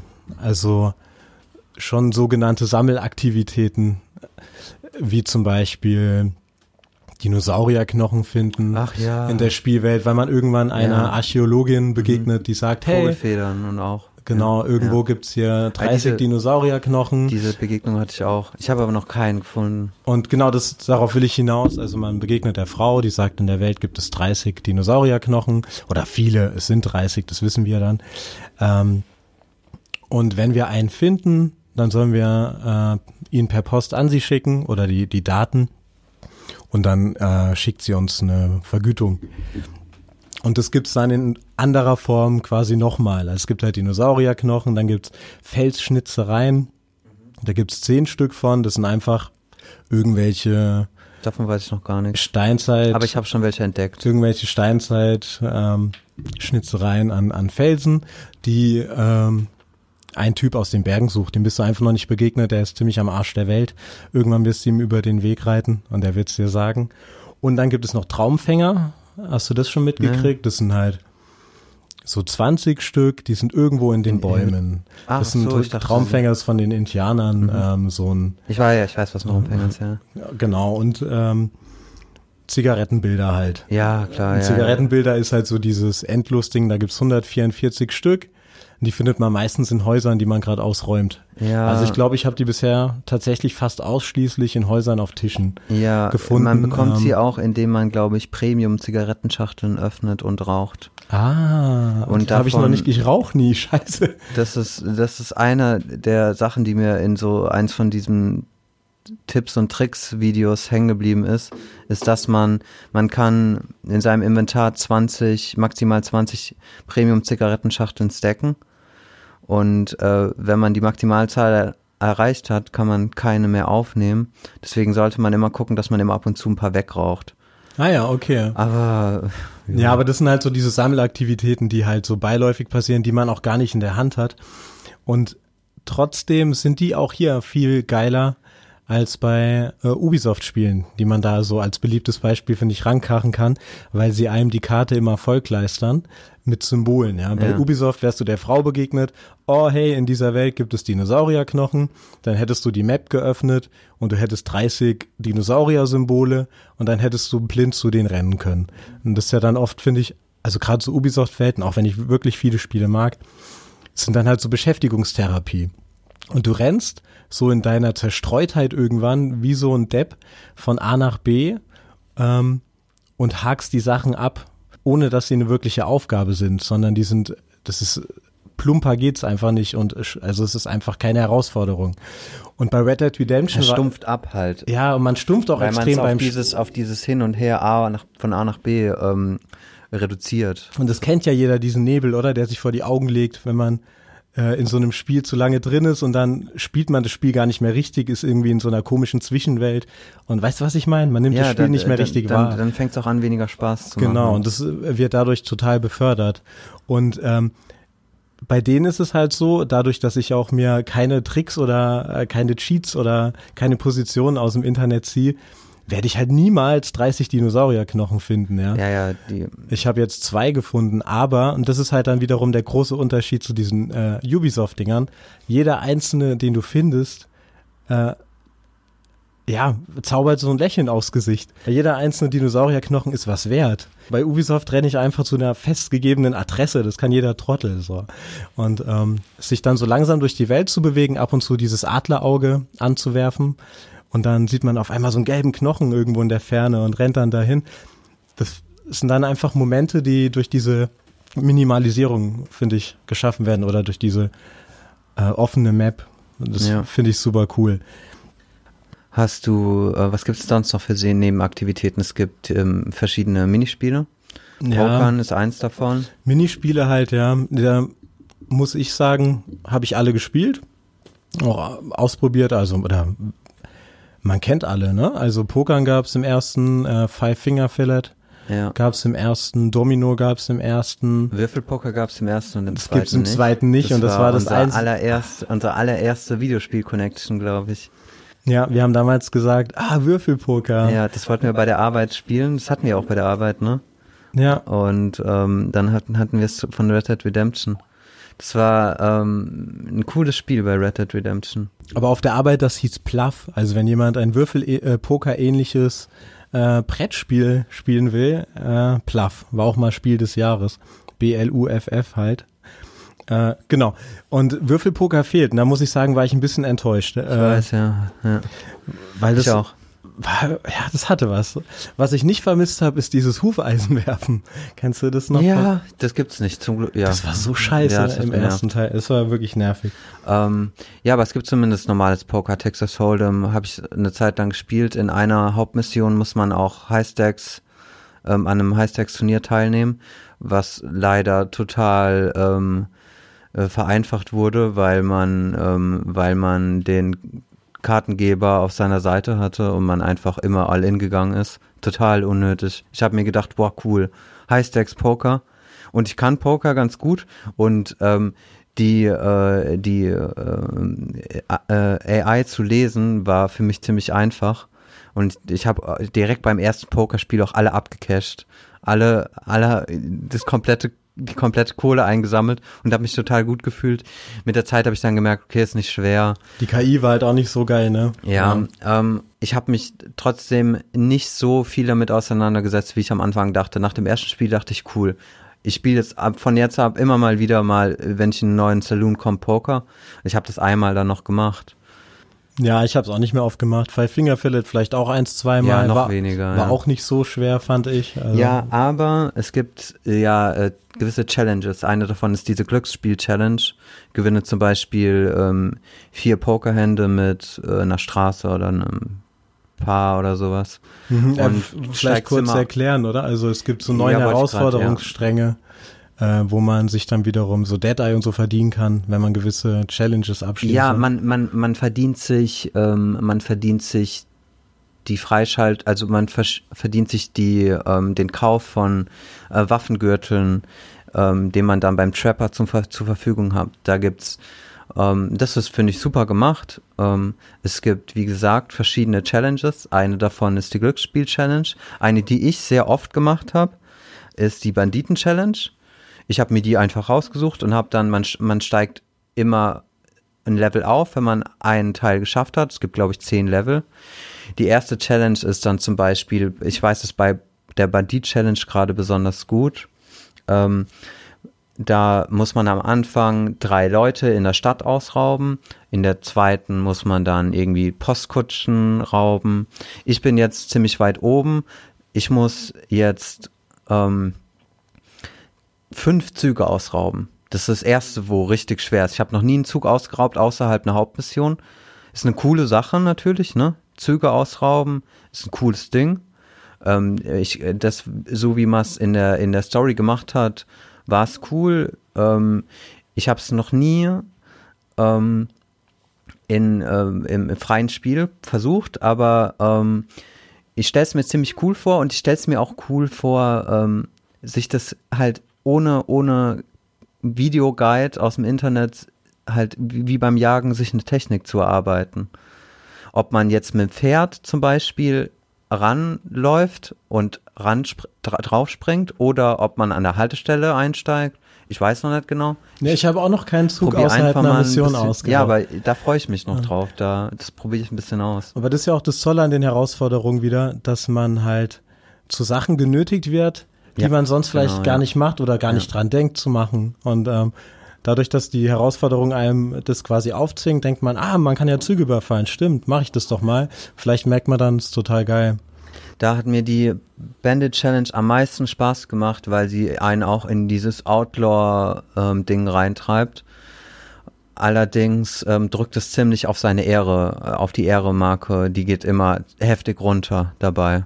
Also ich bin, ich bin jetzt vielleicht nicht so wie du der Super-Samariter, aber, hey, hey, hey. aber ich, ich, ich, ich, ich, ich, ich schlag auch keine Omas kaputt, so. Also ich, ich, ich, ich tu mir immer, ich tu es mir immer an, dass ich die Leute immer loote, da krieg ich schon immer Minus.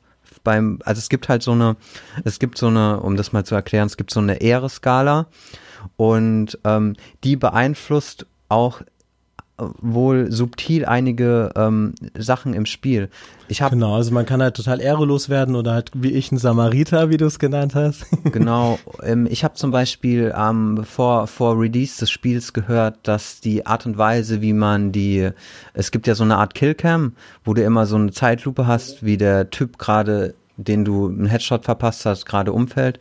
Und da soll es wohl, je nachdem, wie viel Ehre du hast, soll es wohl irgendwie anders dargestellt sein. Ich habe aber noch keinen Unterschied In bemerkt. der Killcam, ah, das soll dann brutaler werden, wenn man ehrelos ist und sowas. Ich ja. weiß nicht, genau. so habe ich so hab es irgendwie verstanden. Allerdings kann ich es mir auch nicht so richtig vorstellen, weil die Leute sterben so oder so.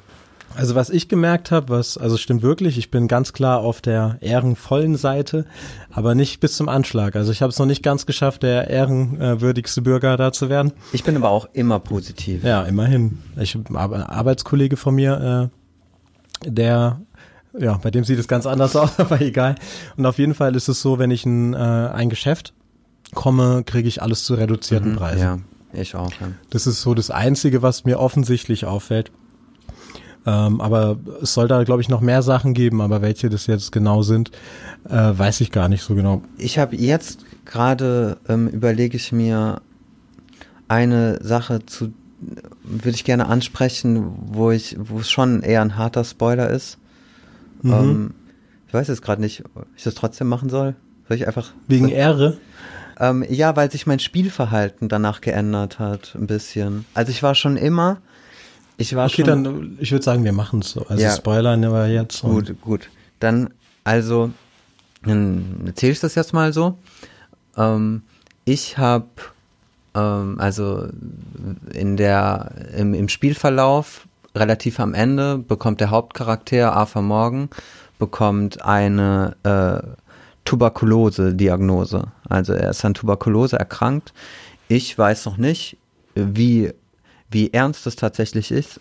Ähm, er, er selbst ähm, ist der Meinung, er wird, er wird daran sterben und ich auch.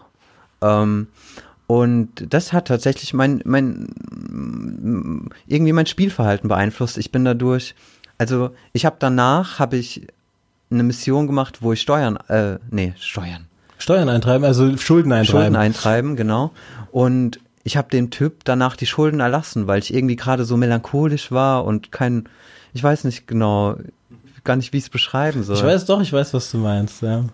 Man hätte es auch anders machen können. Ne? Es gibt auch Leute, die würden ähm, bei der Diagnose eher ausrasten und man würde extra brutal sein. Mhm, Aber ich ja, glaube, es ist auch sein. beides ein menschlicher Akt. Beide Richtungen gibt's und äh, beide kann man irgendwie verstehen. Ähm, Ich habe halt vorher, ich habe halt vorher bei den Schulden, bei den Eintreibungsmissionen, habe ich die Leute verkloppt, bedroht und jetzt würde ich das nicht mehr machen. Ich habe bei dem Typ einfach gesagt, jo, alles klar, ich habe Scheiß drauf. So. ja, also es sind so, äh, ja. Das war halt auch Das sind auch immer so die danach. moralisch fragwürdigsten Missionen, finde ich. Ne? Also der Leopold Strauß so im, im Camp, so ein Deutscher, der äh, Mhm. Banker. vom Arthur verlangt, Also dass er die Schulden oder sowas, ja. Und dann muss man so unschuldigen armen Leuten äh, das Ja, alles so- aus dem Leib ja, knüppeln, damit sie die Schulden Genau. zurückzahlen. Das finde ich auch tatsächlich die Mission, die mir am meisten wehtun beim Spielen, Mhm. ähm, wo ich auch schon öfters jetzt die Schulden erlassen habe. Ähm, Ja, aber kurz. Mist, ich wollte noch irgendwas dazu sagen. Ähm, aber ähm, in dem Fall können wir ja vielleicht mal auf die Camp-Mission äh, auch zu sprechen kommen, die es ja auch noch gibt, beziehungsweise aufs Camp. Also Red meinst Dead du jetzt Redemption ist so Nebenmissionen im Camp ja, oder? auch und auf die Leute im Camp, das Camp an sich und so ist so ein endloses Feld, gell, dieses Spiel. Man kann sich Ja. im Klein-Klein verlieren im Gespräch und könnte wahrscheinlich einen drei Stunden Podcast. Äh, mal, mal, mal ganz, ähm, ganz straight up, hattest du denn sowas wie eine Lieblingsmission? Ähm, eine, die besonders Im Camp viel Spaß oder im Spiel? Hat? Im ganzen Spiel. Hm, Dadurch, dass ich es jetzt nicht beantworten kann, beantworte ich es schon. Ne? Also es ist jetzt nicht so die eine Mission da, die sofort klickt. Also ich habe tatsächlich eine Mission gehabt, wo ich dachte so danach, wow, das war die, also das war einfach nur cool.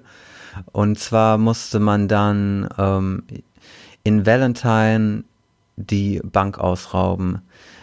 Die war von, für mich von Anfang bis Ende einfach nur perfekt. Einfach nur sau cool. Ähm, wie ein Film, in dem man sel selbst mitspielen kann und dann einfach so eine, so eine, äh, so eine klassische Western-Bankräuber-Mission und du kannst so viel selbst entscheiden.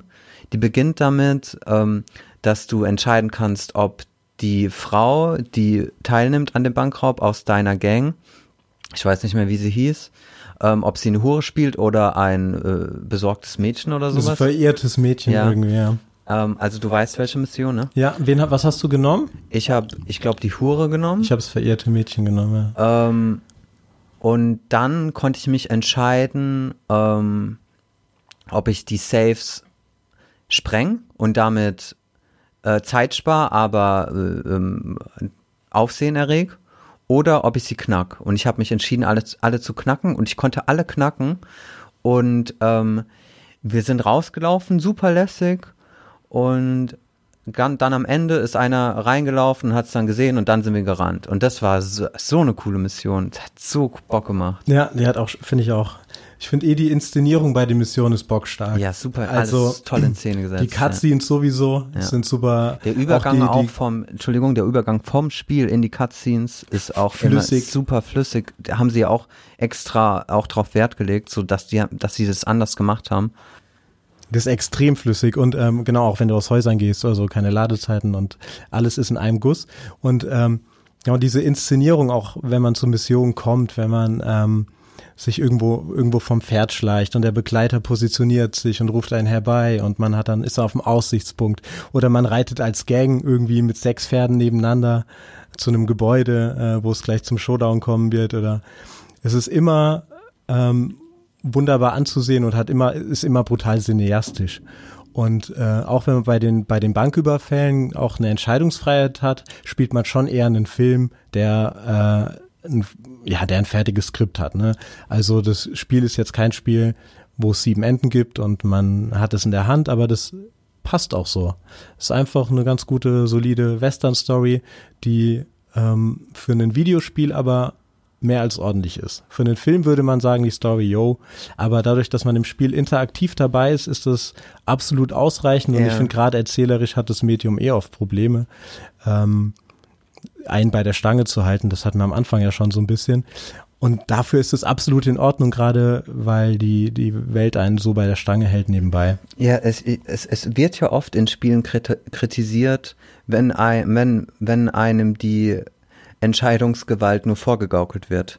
In dem Spiel ist es sicher auch so, allerdings ähm, finde ich es überhaupt nicht schlimm. Ja, aber vorgegaukelt irgendwie auch nicht, weil wenn du sie hast, dann gibt es wirklich zwei Optionen. Die spielen dann in der Mission schon eine Rolle, aber natürlich nicht für den Ausgang des Spiels, Ja. aber für den Ablauf der Mission schon. Und ich Ja, finde mehr, stimmt, die lügen ja. einen jetzt auch nicht an. Ja. Ja, Manchmal gibt es auch so Sachen wie, äh, keine Ahnung, man kann entscheiden, ob man die Leute, die mit einem gerade einen Überfall machen, ob man die vorschickt oder selber vorgeht. ja. Ich So. gehe immer selbst vor. Rambo. Ja, nee, macht doch mehr Spaß. Und ja, genau, es macht mir Spaß. Ja, das sind so. Ja, also inszen inszenatorisch sagt man das so. Ich glaube nicht. Also rein von der Inszenierung ist es Ja. äh, wundervoll anzuschauen. Ähm, was ich manchmal ähm, ein bisschen lustig finde, ist, ich erkenne, wenn ich innerhalb von der Mission vom Pferd steige, erkenne ich, was, wie es weitergeht, ähm, daran, was für Waffen mir und ob mir Waffen automatisch in, an meinen Körper gepresst werden. Also manchmal steige ich vom Pferd und auf einmal habe ich, ohne sie auszuwählen, zwei Gewehre auf dem Rücken und da weiß ich, okay, es wird gleich geballert. Mhm, So. Ja, klar. Ist die Frage, ob das eine, vielleicht eine Schwäche ist, ne? Mm, Ja, also ich, ich finde es ein bisschen, ist, das, das ist reißt mich ein bisschen, ja, Also das, das reißt ein- mich ein bisschen raus, so. Ja, das ist zu direkt, ja, das stimmt. Gut, ist Ja, ansonsten ähm, Missionen im, in, im, in, im, im, im Camp, ne? Ja, das Camp an sich finde ich auch mal interessant noch zu erwähnen, weil das war ja im Vorfeld so ein großes Thema, dass es halt ein Singleplayer-Spiel ist, das so ein bisschen die Anleihen von einem Multiplayer hat. Also du hast eine agile Community, das ist jetzt alles in Anführungszeichen, ähm, um dich herum, Du hast äh, quasi Mitstreiter, 20 Stück sogar, mit denen du interagieren kannst, mit denen du einen Alltag teilst und die die gleichen Sorgen teilen wie du und bist nicht so der Outlaw-Outlaw, äh, wie John Marston. So, ja, oder allgemein wie in GTA einfach der, der eine Punkt, um dem sich alles dreht. Du bist, du bist halt die eine Person und machst alles. Ähm, ich persönlich, ganz allgemein zum Camp, ich finde es einfach äh, durch die Gang in deinem Camp einfach eine interessantere Base wie in allen anderen Rockstar-Spielen. Normalerweise in GTA, ich weiß noch, in GTA 5 hast du dann, hat dieser eine junge Kerl, ich weiß nicht mal, wie er heißt, der hat dann so eine Villa und die sieht total cool aus, aber es ist einfach nur eine hübsche Base. Ja, du hast halt Wohnungen und da ja, passiert Red, nicht viel. Ja, in Red Dead Redemption, deine Base ist halt wirklich interessant. Ähm, und in jeder Hinsicht, einmal ist sie gefüllt mit Menschen, die, die deine Missions, also von denen du Missionen bekommst, mit denen du interagieren kannst, alles drum und dran. Und dann bewegt sie sich immer. Einmal ist sie sogar in einem Haus drin. Ähm, die ist immer an neuen Punkten, mhm, meistens in, in der Storyline, äh, in, an Orten, die du nicht so gut kennst. Das ist alles vernünftig gemacht, finde ich.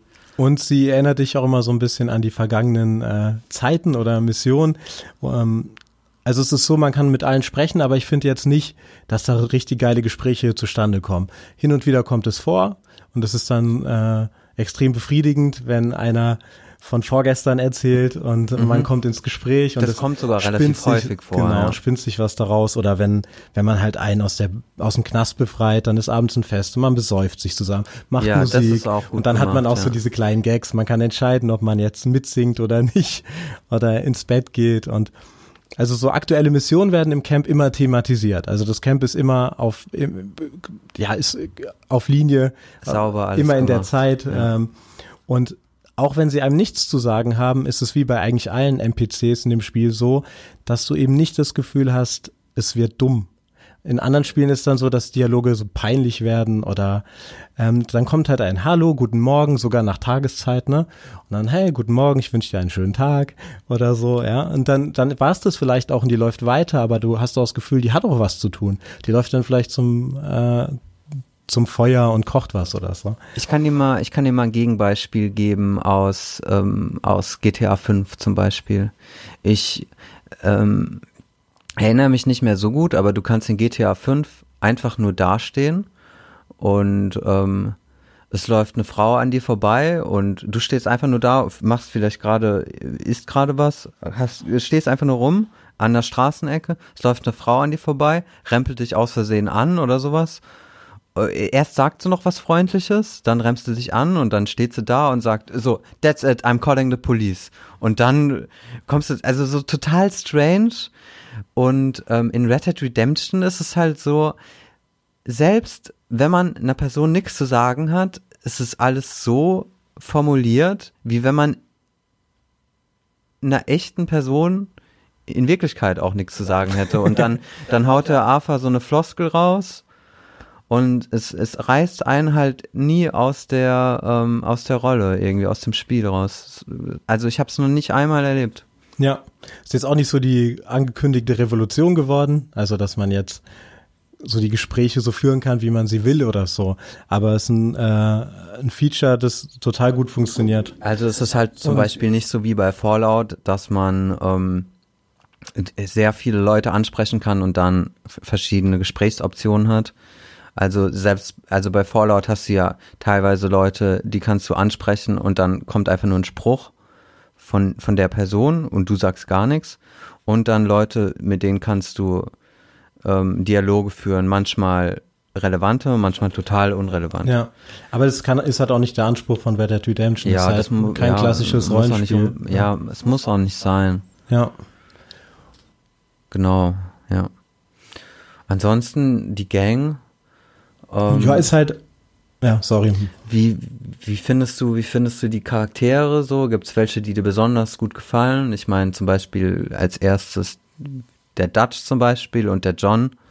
Ähm, das sind so die, auf die man am Anfang am meisten achtet, denke ich, ne? Ja, John vor allem aber auch, weil man ihn schon kennt. Ja.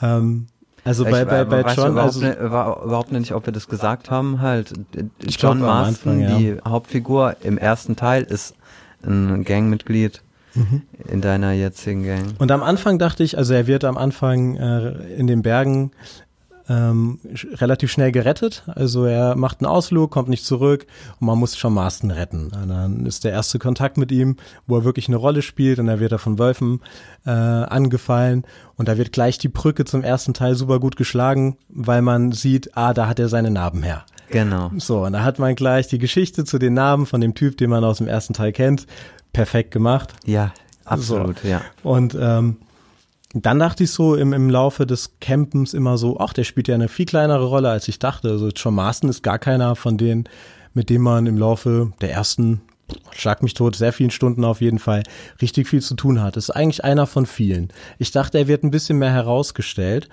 Aber gegen Ende der Story äh, nimmt er immer mehr äh, Fahrt auf oder nimmt immer mehr Platz ein. Und ähm, Ja, aber da, wenn ich dich ganz kurz unterbrechen kann, ähm, das ist auch so eine Sache, wo ich mir denk, wo ich mir vorstelle, John Marston ist ein, ist ein, ist eine alte Rockstar-Hauptfigur. Das ist eine Figur, die, ich finde, das passt. Das ist eine Figur, die gibt keine Mission, sondern die nimmt Missionen an. So, weißt du, was ich Ja, meine? ja, klar. Ich Ja, ja. finde, es passt, passt einfach, dass man von dem keine Mission, weil das ist, äh, den kennt man aus Red, Red Dead Redemption 1 als den Macher, so. Als du bist die Person halt, du machst die ganzen Sachen. Und ich habe es immer so wahrgenommen, ähm, dass der parallel halt sein eigenes Ding in der Gang macht. Neben, neben dem Arthur. so ein bisschen, ja, genau. ja, aber Entschuldigung, ich, Das ist halt so einer von vielen und da muss man vielleicht noch kurz bemerken, für die, die es nicht wissen, das Spiel spielt zwölf Jahre äh, vor, Vor- dem ersten ja. Teil und ist damit so quasi, spielt am Beginn des auslaufenden Wilden Westens, während der erste Teil wirklich am Ende des Endes spielt. Ähm, und äh, ansonsten finde ich, glaube ich, die Charaktere interessant, ich will nicht sagen sympathisch, die die meisten interessant finden werden, weil sie, also es gibt nämlich einige, die sind, finde ich, belanglos ein Klischee. Aber wer so Beispiel- hängen bleibt- du aber der- meinst wahrscheinlich Bill Williamson? Bill Williamson ist, von dem, über den könnte ich dir nichts sagen, glaube ich, ja. Der ist an mir ein bisschen vorbeigerauscht. Ähm, wer halt hängen bleibt, obwohl er auch Klischee ist, absolut Klischee, aber weil er halt bösartig ist und eine große Rolle spielt, ist der Micah, der äh, diesen typischen Western-Gauner spielt mit schlechten Zähnen, fertigen Haaren, äh, Riskanten Ideen Riska, auch. genau, und äh, blöden äh, Ausländer- oder schwarzenfeindlichen Witzen und so weiter. So der Typ, von dem man auch vom Beginn an weiß, mit dem wird man nicht dicke. Ja, der Arthur mag ihn ja auch nicht. Ja. Genau. Ähm, wen ich sehr mochte, und das wird auch wahrscheinlich die meisten Bau sagen, ist der José. Dieser, ähm, der übrigens mit Dutch von der Linde der Ganggründer ist. Und äh, so ein alter, weiser Mann, der so eine ganz ruhige, gelassene Art hat, die einem immer signalisiert oder dass er alles unter Kontrolle hat. Und er wirkt überhaupt nicht draufgängerisch, sondern eher so wie das Gehirn Ja, Ähm, genau, ja. der Bande und hat immer so einen guten Ratschlag für einen. Mit dem reitet man öfters aus. Also es ist oft so, dass man mit einer Person ausreitet und dann erzählt die ein bisschen was von einem. José äh, ist da auch oft dabei und sagt einfach nette Dinge, äh, die von viel Weisheit zeugen. Mm, Dutch, klar, spielt die größte Rolle, ist aber nicht sympathisch. Es, es geht. Ich finde, ich finde, es wird, es wird schlimmer im Laufe der Story. Am Anfang Ja. ist er eher noch ähm, jemand, äh, den man eher mögen könnte. Man, man hat so auch, man, man, man, man, man, man lernt Arthur Morgan ja kennen als, als Schützling vom Dutch. Also der Dutch war für ihn sowas wie ein Mentor. Ja, der hat ihn in die, in die Bande aufgenommen, als Ja. Arthur 14 war. Genau wie John auch. Ähm, und so wie ich das mitgekriegt habe, sind beide dort groß geworden und so, äh, immer so ein bisschen, hatten immer so ein bisschen einen Konkurrenzkampf. Mit John, John und äh, meinst du? Ja, ähm, ja, ist noch wie, ja, ist beide wie ist so ein- Geschwister auch ein bisschen. äh, ja, so ein bisschen ähm, habe ich das der Story entnommen, so dass sie auch so ein bisschen einen Kampf geführt haben, wer ähm, der Bevorzugte war von Dutch. Ähm, aber das ist ist in, das ist in, im, im Spiel ist es schon vorbei eigentlich, diese Phase. Und Dutch findest du tatsächlich auch am Anfang sympathisch? Ja. ja. Also in, in seiner Rolle, ich meine, hm, äh, was, wie soll ich denn das sagen? Ähm, ich finde, man hatte am Anfang das Gefühl, dass, ähm, dass ihm seine Gang alles bedeutet halt.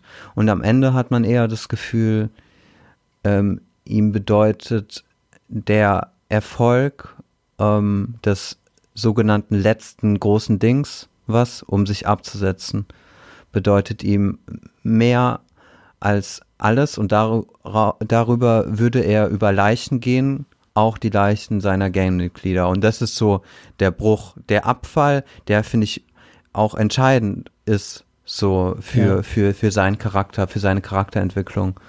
Der das ist auch so ein schleichendes Ding, ne, im Spiel. Ja. Man merkt relativ früh, dass unser Charakter, der Arthur, nicht mehr so viel von ihm hält oder Zweifel hegt und nach und nach ähm, zeigt sich auch, dass er nicht im Unrecht ist.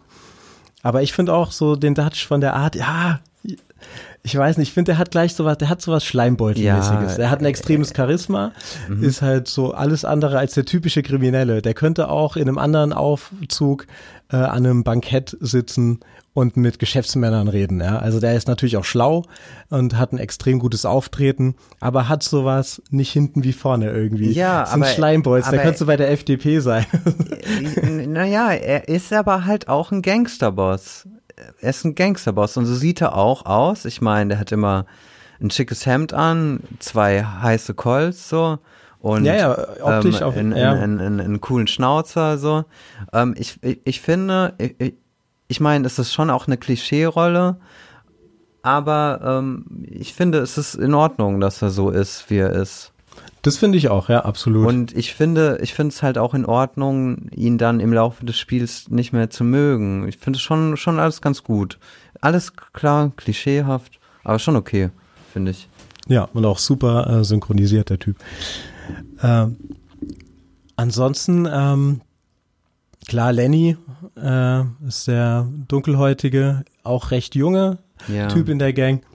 Zudem baut man zwangsläufig eine ganz gute Beziehung auf, weil man mit ihm eine wunderbare Saloon-Mission spielt, in der man sich hemmungslos besäuft und irgendwann ja, prügelt. Man, man, sucht ihn immer wieder. Und man sieht irgendwann überall nur noch Lennys, es wird gepisst. Ja, jeder ist Lenny. Wird, ja, es wird gepisst, das gekotzt. Eine, das war eine komische Mission, ey. Das ist eine richtige Besowski-Mission. Die ist halt das ist eine Mission, die hängen geblieben ist, stimmt, weil wir es vorhin davon hatten. Ist eine sehr besondere Mission. Und da äh, ja, hat man auf jeden Fall danach ein ähm, enges Verhältnis zu ihm irgendwie. Ich mochte den dann schon.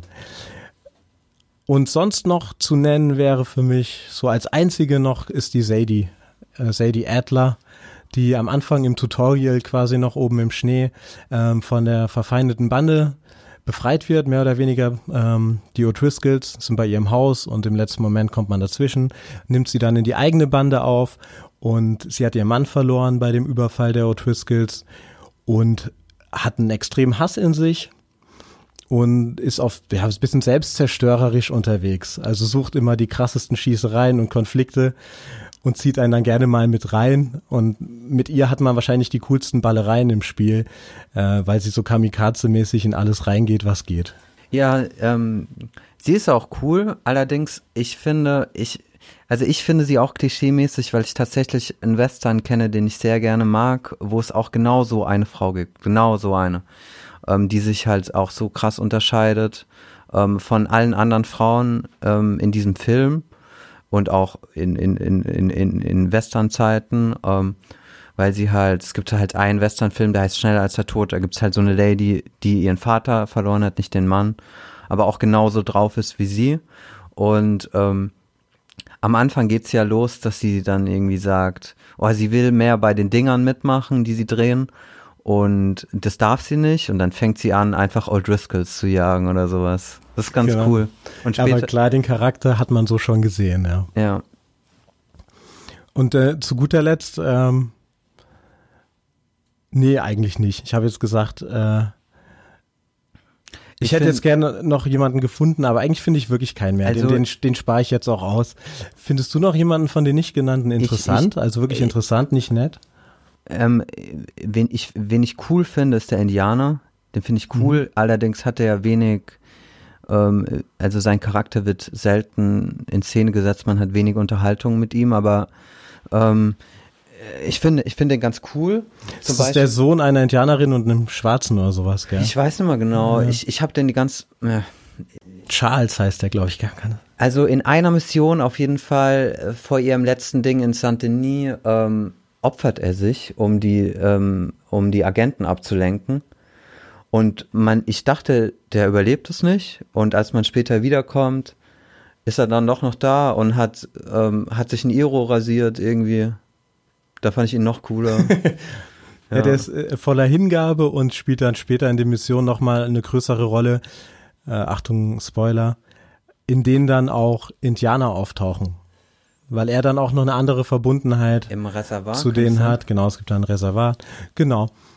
Aber ansonsten fand ich ihn auch ziemlich austauschbar. Also ich glaube, wenn er jetzt nicht halb Indianer gewesen wäre und halb Schwarzer, wäre er mir nicht aufgefallen. Der ist eher so eine optische Auffälligkeit, finde ich, als eine charakteristische. Ja, man, man kann ja in der Gang ähm, unterscheiden zwischen, zwischen den zwischen den Bad Boys, die die, die Dinger drehen die harten Kerle und den ähm, eher eher pazifistischen ähm, Gangmitgliedern, die entweder Frauen sind oder alte Männer, ein, einmal der Schlachter, dann der Leopold Strauss ähm, und was weiß ich, keine Ahnung. Ja. Und die sind auch, oder das macht die Gänge auch so ein bisschen aus. Also es gibt ja auch Konflikte und das zeigt ganz gut auf, was halt so ein Haufen Outlaws sind. Die verbindet eigentlich gar nicht so viel, außer dass sie Ausgestoßene oder Gesuchte sind. Ne?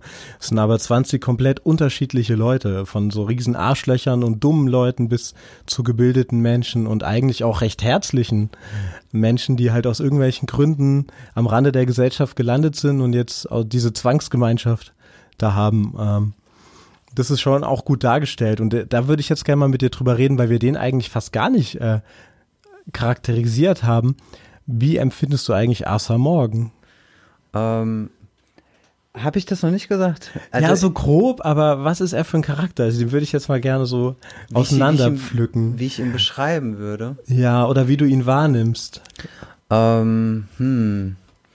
Also, ich finde halt, er hat einmal das Zeug dazu, halt schlimme Dinge zu tun, aber man merkt auch, dass ihm das zusetzt. Mhm. Immer mehr. So. Und das ist was, ähm, damit kann man sich, damit kann man sich identifizieren. So finde ich. Das ist eine wichtige Sache, ähm, weil man, man spielt ja einen Verbrecher und trotzdem hat man das Gefühl, ist ein guter Kerl halt, ne?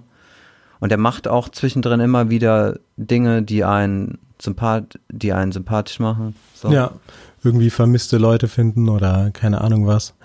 Ähm, oft, ja, wie soll ich sagen, oft wirkt er dann mal, also ganz am Anfang habe ich ihn als eher, also ich, ich habe ihn, er hat, der erste Eindruck von mir war, dass er ein bisschen dümmer ist als der John Marston von der Art und Weise, wie er sich artikuliert. Und das war mir am Anfang, das mochte ich nicht, weil der John Marston, ähm, finde ich, den, den kann man ganz schnell in, in eine gewisse Rolle stecken von, von einem, einem, einem, einem guten Kerl halt irgendwie. Ich weiß nicht genau, wie ich das mhm. erklären soll. Weißt, ja. weißt du zumindest, was ich meine? Also der Unterschied zwischen Arthur Morgan und John Marston, so.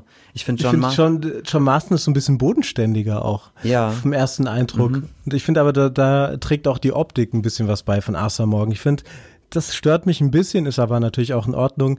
Der könnte auch so ein äh, Model sein für irgendwie so Artikel für Männer ja, ja. 45. Der hat so ein bisschen zu geschmeidiges Gesicht für so jemanden, der seit 30 Jahren in einer Gang ist. Ich finde, er hat noch so was fast Modelhaftes ähm, in seinen Gesichtszügen. Ja, er trifft schon, er trifft schon ein, ein, ein, ein zeitliches Schönheitsideal von einem harten Kerl, ne? Ja. Er hat eine gewisse ja. Statur, äh, ziemlich perfekten also er hat einen harten, er sieht mit einem Bart, sieht er aus wie ein richtig harter Kerl, so, ne? Genau. Stimmt. So, hat Du hast recht, ja. Tick zu perfekt. Das Ja. war John Marston nie. Der war so fast so ein bisschen eklig auch optisch, ja, oder so. D- Das würde ich nicht sagen. Ich finde, ich finde, er hat, er hat ein sympathisches Gesicht, der John Marston. Und Mhm. Ja, aber er hatte so eine Narbe, die ihn entstellt und äh, so lange Haare.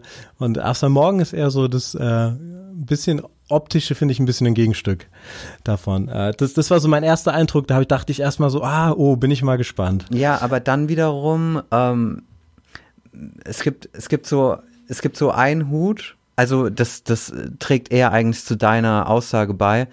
Ähm, ich hatte zum Beispiel hatte immer so einen Hut auf, mit dem hätte er genau ausgesehen, wie für mich wie Clint Eastwood aus den Western, in denen ich ihn cool finde, so. Und ähm, das ist schon, also schon ganz cool, halt so irgendwie den perfekten Cowboy zu haben. Aber Clint Eastwood passt auch ein bisschen, stimmt, ja.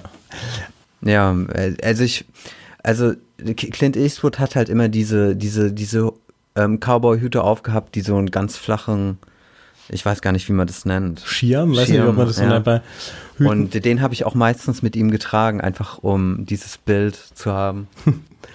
Aber vom Charakter ja, ist so auf jeden Fall irgendwie ein Zyniker halt, ne? So ein bisschen gleichgültig. Ja, wobei das stimmt eben nicht. Also ich glaube, nach außen so ein bisschen, ja, ja. Er hat eine harte Schale, ja. Ja, so eine harte Schale, aber man merkt gerade, das stimmt auch im Laufe des Spiels, dass es ihm immer mehr zusetzt und auch mit der Krankheit. Ich würde schon sagen, auch jetzt ohne zu viel zu spoilern, dass er am Ende auch so ein bisschen als netterer Mensch geht, als, als er anfangs des Spiels war. Also er vielleicht auch noch mal so ein bisschen ähm, die Geister in sich weckt nach der äh, Diagnose, gute Dinge zu tun. Ähm, Ja, und, und so ein bisschen, einfach ein bisschen bedachter zu sein in, in dem, was er tut. Und er selbst weiß aber, dass er schlechte Dinge tut und betont das auch oft. Wenn Leute zu ihm sagen, wenn er ihnen geholfen hat in einer Nebenmission, ah, sie sind so ein guter Mensch und so, Dann sagt dann er, guckt nee. er so Ja. zu Boden oder so, ich bin kein guter Mensch. Das finde ich, das finde ich, finde ich mega cool. Ja. Ja. Aber auch nicht so, ich bin kein guter Mensch, so, wie kannst du mich so nennen, sondern wenn du wüsstest, was ich schon Ja, alles genau. gemacht habe. Eher auch ein bisschen beschämt vielleicht. Ja. Oder er weiß halt einfach, dass er nicht gelebt hat wie, wie eine Nonne. Ähm, dann hast du ja auch diese, diese Möglichkeiten, so, da, so eine Art Therapiesitzung immer wieder bei dieser einen Frau im Camp ähm, zu, zu haben. Ähm, hast du das mal wahrgenommen? Du kannst Nee, dich immer äh. wieder zu, einer, zu so einer Frau an den Wagen setzen und hast du so eine kleine Therapiestunde, die fragt sich dann, wie geht's dir? Und er hockt sich und sagt, oh, ey, ich habe furchtbare Sachen gemacht und äh, ich fühle mich zum Kotzen gerade so. Und äh, da habe ich mich jetzt auch nach der Diagnose noch einmal mit ihr hingesetzt und dann meint er so, ja, ich bin krank und ich werde wahrscheinlich sterben. Und da, da ging es dann los bei mir. Dann, dann hat es mich auch traurig gemacht irgendwie. Und du hast ja auch gemeint, die Diagnose hatte ich äh, ein Stück weit so niedergestreckt, dass du seitdem keine Hauptmission mehr spielst. Ne? Ähm, ja, nicht jetzt unbedingt, weil ich nicht mehr in der Story weiterkommen wollte. Das hatte eher eher ein, ein es hatte eher Real-Life-Gründe. So, ich habe ähm, nicht mehr so lang am Stück gespielt. Und wenn, dann, ich bin tatsächlich, ich bin dann einfach nur rumgeritten und war auch so irgendwie melancholisch drauf und war da ein bisschen jagen nebenbei und habe mir Sachen angeguckt und die Art und Weise, wie ich dann mit den Dingen reagiert habe, die ich mir angeguckt habe, hat sich verändert halt. Ja. Ganz eigenartig. Und wenn du jetzt so in die Zukunft schaust, die nächsten Tage und äh, auf was freust du dich jetzt noch so in Red Dead Redemption 2? Weil wir werden es jetzt ja beide fertig spielen und äh, hast du noch so Erwartungen an das Spiel oder Sachen, äh, auf die du dich besonders freust? Ähm, einmal freue ich mich auf die Transition, die, äh, ähm, die ich grandios finde. Ich weiß jetzt wieder nicht, ob ich das einfach spoilern soll. Ähm, Ja, machen, sagen wir einfach wieder mal. Hallo, jetzt kommt ein Spoiler. Ja, weil das ist schon ein harter Spoiler. Ähm, ähm, es wird eine Transition geben von dem Spielcharakter und die finde ich einerseits genial und auch traurig, weil man wird am Ende des Spiels, den Epilog wird man mit John Marston spielen. Ähm, Und die Transition ist insofern genial, weil ähm, es ein Pre Prequel ist zu dem Teil 1, den man mit John Marston beginnt. Es ist einfach, es ist einfach, ich, ich selbst wäre zwar nicht draufgekommen, aber es, ich finde es einfach perfekt. Ja, ähm, da bin ich gerade. Ich bin gerade zu äh, John Marston geworden. Das ist äh, mein aktueller Stand. Ja, und worauf ich mich jetzt noch freue, ist, diese Transition halt möglichst smooth zu erleben, in, in einem Showdown, in einem Höhepunkt, der dann quasi übergeht. Ich habe schon eine gewisse Vorstellung. Da reden wir dann nochmal bei so einer, bei einem Endpodcast drüber, weil da habe ich tatsächlich Kritik, aber die halte ich jetzt zurück. Okay. Ähm, dann äh, freue ich mich auf die, das, die, das letzte Gebiet, in dem man, wie heißt es nochmal, äh, in dem Gebiet, in dem sich auch Blackwater befindet, in dem man eben äh, Dead or Alive gesucht wird, ähm, das ich noch gar nicht erkundet habe. Blackwater ist ja die, weiß nicht, ob du es noch weißt, ist die äh, größte noch, ja. Stadt vom ersten Teil. Ja. ja. Äh, die sich allerdings an einer total anderen Stelle befindet, irgendwie habe ich im Kopf. So. Okay, Na, aber egal.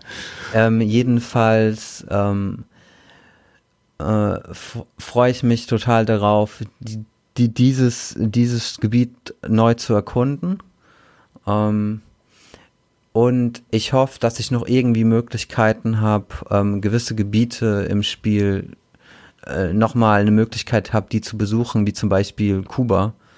Ich weiß nicht, ob man da nochmal hin kann, aber ähm, ich war zu einem, ich habe äh, die, die, die, also die Mission. Guama hieß das, ne? So östlich von Kuba. Ja. so eine Insel. Das stimmt, die, darf ich ganz kurz, die Orte haben wir jetzt ausgespart, gell? Also es wäre auch noch, hätte man auch noch drüber reden können, die verschiedenen Orte, Städte und so, aber gut.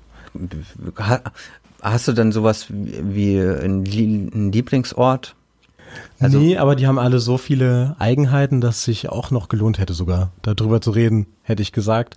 Aber sorry, aber die Frage, genau, ob man wieder zurück nach Guama kommt, finde ich auch interessant. Ja, ich bin da halt durch, ich bin da durchgerusht durch die Mission, weil ich, weil ich, ich konnte, ähm, ich, ich wollte, ich hatte gerade eine Riesenladung Fälle, die ich abgeben wollte und dann ähm, konnte ich sie nicht abgeben. Und ich Weil man flieht nach Guaman. Also ist vielleicht ganz kurz als Info. Man flieht für eine kurze Zeit auf eine einsame Insel. Ja, es hat sich dann eine riesig lange Story-Mission daraus entwickelt. Man dreht das Ding in Santini und flieht dann nach, ähm, äh, fliegt dann, äh, äh, man flieht auf das Schiff und strandet dann in Guama. Und da bin ich halt durchgerusht, aber das war dort, ich meine, äh, eine ganz andere Welt halt. Ich hätte mir das eigentlich, ich habe nichts davon erkundet. Aber um auf die ursprüngliche Frage zurückzukommen, wie gesagt, auf das letzte Gebiet, auf John Marston und ja, und so die letzten, ähm, die letzten Sachen halt frei zu spielen. Das finde ich so ein bisschen schade. Es gibt halt gewisse Dinge, das war auch im ersten Teil so, die konnte man erst ganz am Ende vom Spiel freispielen. Und ähm, dann hatte man kaum noch was davon. Mhm. Denkst du an was Bestimmtes? Ähm, an, an was an ähm, in Red Dead Redemption 1 war es halt so ein Agenten-Outfit, das man bei 100% bekommen hat, das ich total cool fand und als ich es hatte, habe ich aufgehört zu spielen. Ja. Mhm. Deswegen habe ich, nee, egal. ähm, und ich, ich freue mich halt jetzt noch drauf, die letzten Sachen frei zu spielen, die letzten Knachen und ähm, in, in, ähm, in, in, äh, in den neuen äh, Städten halt eventuell neue Sachen zu kaufen und neue Begegnungen zu erleben. Das sind alles Dinge, halt, du hast halt noch ein relativ großes Gebiet, in dem du noch nichts kennst. Das ist schon noch eine Menge, eine Menge Spielinhalt. Auch ohne Mission, so. Darauf das ist die spannende Frage, ja. Ähm, wirst du, nachdem du den Epilog abgeschlossen hast, der auch nochmal zwei Chapter groß ist, also auch nochmal ein Viertel von dem Spiel, ähm, wirst du danach noch weiterspielen, wenn der Abspann gelaufen ist und wirst dann, sag ich mal, die nächsten Vögel suchen und äh, Dinosaurierknochen einsammeln? Ich weiß nicht. Bist du so ein Typ an sich? Ähm, ich habe es bei Red Dead Redemption 1 gemacht. Normalerweise mache ich das immer so, ich spiele oft Spiele nicht durch, weil ich kurz vorm Ende alle Nebenmissionen machen will und dann den Spielspaß verliere. Mhm. Ich könnte mir vorstellen, dass ich, also ich werde bei Red Dead Redemption 2 ganz klar alle Missionen machen, das steht fest. Ähm, ich kann mir vorstellen, dass ich danach noch ein bisschen weiter Nebenmissionen mache und dann so langsam abebbt oder vielleicht in Red Hat Online übergeht. Und dass dann vielleicht so wie in GTA ähm, in GTA 5 war es immer so, als ich angefangen habe, GTA Online zu spielen, war GTA, war der Singleplayer dann immer sowas wie die Testwiese. Wenn es zum Beispiel einen, einen neuen Rennwagen, es gab, es kam in einem, in einem, in einem DLC drei neue Rennwagen und ich wollte mir einen davon kaufen für die Autorennen, die ich machen wollte. Und dann habe ich alle drei im Singleplayer mir gekauft vorher und habe sie ausprobiert. Und ich könnte mir vorstellen, dass das dann halt sowas wie ein Testgelände wird für Red Hat Online. ja. Ja, bei mir ist so, ähm, ich habe so ein bisschen Angst davor, dass das Spiel fertig ist. Also, dass die, die ja, Hauptstory fertig ist. Ich habe doch letztens auch, so, ja. so einen Bericht gelesen von einem amerikanischen Blogger, der auch äh, geschrieben hat, er weigert sich einfach, die Hauptmission zu spielen, weil er Angst hat, jede Mission könnte die letzte sein und er will die Welt genießen und, ähm, und die Sachen erkunden und einsammeln. Bei mir ist es nämlich so, wenn ich den Abspann sehe, dann kann ich zwar schon noch ein bisschen weiterspielen, aber es ist nicht mehr dasselbe. Da ist so ein Gefühl von Abschluss da, Wäre ja auch, der, ja. der mich dann äh, nach spätestens zwei, drei weiteren Tagen dazu zwingt, das Spiel zu beenden. Und dann äh, ist es, das wird eine Lehre sein, das weiß ich. Nach Red Dead Redemption 2 werde ich erstmal leer sein. Danach werde ich irgendwas, also klar, Online-Modus werden wir beide zusammen auch ausprobieren, aber ich werde dann irgendwas Kurzes spielen, was komplett anders ist. Das habe ich mir schon vorgenommen. Wahrscheinlich irgend so ein Indie-Titel mit vier, fünf Stunden. Und dann überlege ich mir, ob ich wieder irgendwo reingehe, mich also, was Neues traue. Aber ich habe schon Respekt davor. Ich werde das wahrscheinlich auch noch künstlich in die Länge ziehen, das Erlebnis. Hm, ja, ich auch. Mache ich ja jetzt schon. Ähm, ich kann mir allerdings vorstellen, dass ich es nochmal durchspielen werde. Vielleicht nicht ganz, aber ich werde es auf jeden Fall nochmal anfangen. Vielleicht kann es sogar sein, dass ich am Ende so traurig bin, dass ich einfach nochmal anfange und dann ohne großartig weiterzuspielen, einfach nur um, um, um sich dieses, dieses Gefühl zu bewahren, in diesem Spiel noch was tun, tun zu können. Ähm, ich meine, ich habe GTA 5 auch noch mal ein zweites Mal gespielt, auch nicht ganz durch, aber GTA 5 auch, war auch gut genug, um es nochmal an, also die Story, den Singleplayer nochmal zu spielen. Aber da braucht man ein bisschen Abstand. Also ich zumindest, ja. Klar, ich, ich auch. Ähm, aber ich, ich, ich finde, ich weiß, dass Red Dead Redemption 2 gut genug ist für mich, damit ich es nochmal anspiele, ein zweites Mal, den Story-Modus. Je nachdem, wie, es mit online weitergeht. Ich weiß nicht, ob, ich meine, wir werden dann sicher auch mal connecten da. Ähm, GTA Online war halt auch ein super Ding, ne? Wo ja, Red Dead Online wird es auch. Die meisten haben es, oder viele werden es jetzt auch schon gespielt haben, ne? Aber ich warte extra, bis ich mit dem Singleplayer durch bin. Klar, ja. Ja, und dann, äh, worauf ich noch gespannt bin, ist ein bisschen off-topic, aber passt, was so von Rockstar als nächstes kommt. Weil so ein bisschen Qualitätsnachweis. Ich finde also, wenn Rockstar was ankündigt, dann ist es gut im Regelfall. Und was, äh, es was? gibt so Gerüchte, dass Bully 2 kommt. Ja, nächst, ja, oder stimmt, über nächstes Jahr angekündigt wird. Mochte ich den ersten Teil auch, aber ist, auch, weiß, ja. ist auch über zehn Jahre her. Ähm, würde aber auch Sinn ergeben, so zwischen Red Dead und GTA, weil es ein bisschen weniger Aufwand ist. Du brauchst eine kleinere Welt, ist nicht so ein großer Titel. Könnte mir vorstellen, dass es das wird und würde ich mich auch drüber freuen. Und was denkst du, kommt als nächster großer Titel? Ein neues GTA? Ja, ich glaube irgendwie schon, dass dann die nächste Ankündigung GTA 6 wird und ich glaube, dass es vielleicht äh, Re eine, Remakes gibt, da, eventuell. Da habe ich tatsächlich eine Theorie. Ähm, ich, ich glaube, ähm, dass es ein kleineres GTA geben wird. Ähm, das gab es in der ganzen Reihe immer mal wieder, ganz selten. Es gab ähm, GTA, es gab GTA Vice City, das man am ehesten kennt, was aber auch schon sehr groß war. Aber es gab Liberty City Stories. Kennst du das? Ja, ja, das gab sogar schon bei GTA 1. Ja, es, geht, es, gab, GTA, es gab GTA London, London dann genau. und sowas, ja. Ähm, ich, ich kann mir vorstellen, äh, dass es äh, einen GTA-Titel geben würde, vielleicht nochmal in ähm, Los Santos äh, oder heißt es San Andreas? Ich weiß nicht mehr. ähm, vielleicht einfach nochmal in derselben Welt oder also irgendwas. Ich glaube, darüber sind die irgendwie hinaus. Weil die Ja? generieren, ja, ich glaube, damals waren die halt so zwischen den Spielen so ein bisschen mehr noch auf Geld angewiesen. Jetzt gen generieren sie es durch die Online-Sachen. Und ich glaube, da wären die Spieler auch irgendwie enttäuscht von der Firma, wenn die das jetzt so machen würde. Also Ich glaube, ich- da ist Rockstar inzwischen, äh, hat sich so einen Ruf erarbeitet, dass das fast schon schädigend wäre. Also ich sehe das, ich sehe das nicht so. Ich habe das vorhin mal schon mal erwähnt. Ich finde es schade um die schöne Welt. Also jetzt zum Beispiel Red Dead Redemption. Ähm, ich finde, da könnte man durchaus in zwei Jahren äh, so ein Red Dead, also so ein ähm, so wie Liberty so City Stories einfach in derselben Welt parallel andere andere Figuren einbauen mit einer anderen Story und das würde ich das würde ich wegatmen. Ja, ich würde es auch vielleicht wäre es Ja. sicher wäre es nicht so gut, aber ich würde das einfach wegkonsumieren. Ja, auf jeden Fall bin ich sehr gespannt und äh, ja, einfach immer wieder cool. Das sind die einzigen Spiele, die ich blind so zum Vollpreis hole. Gut, ähm, soweit von mir. Hast du noch irgendwas? nee, eigentlich nicht. Ich denke, wir haben jetzt auch ziemlich viel darüber gequatscht. Ähm, vielleicht ähm, mal noch sagen, dass wir äh, in den kommenden Wochen noch was aufnehmen würde, indem, äh, würden, indem wir das Ende nochmal thematisieren. Ähm, kritisieren auch vielleicht. Ähm, aber ansonsten. Mal gucken, ich- was so, ja. Kann schon auch sein, dass vielleicht noch was kommt, wenn uns noch was einfällt zu Red Dead Redemption, ist ja unerschöpfbarer Quell hier. Ja, Äh, vielleicht noch mal zu Red Dead Online in ein paar Monaten, wenn wir es mal zusammen gespielt haben. Genau, schauen wir mal. Ich habe auf jeden halt- Fall Lust. Ja, wobei ich halt Angst habe, dass es halt so ein riesen Zeitfresser wird, ne?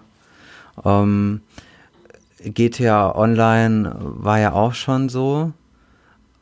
Allerdings hast du auch GTA Online so spielen können, ähm, dass du einfach auf das ganze Zeug, das du dir alles kaufen willst, einfach scheiß drauf. Ich genieße einfach die coolen Multiplayer-Missionen.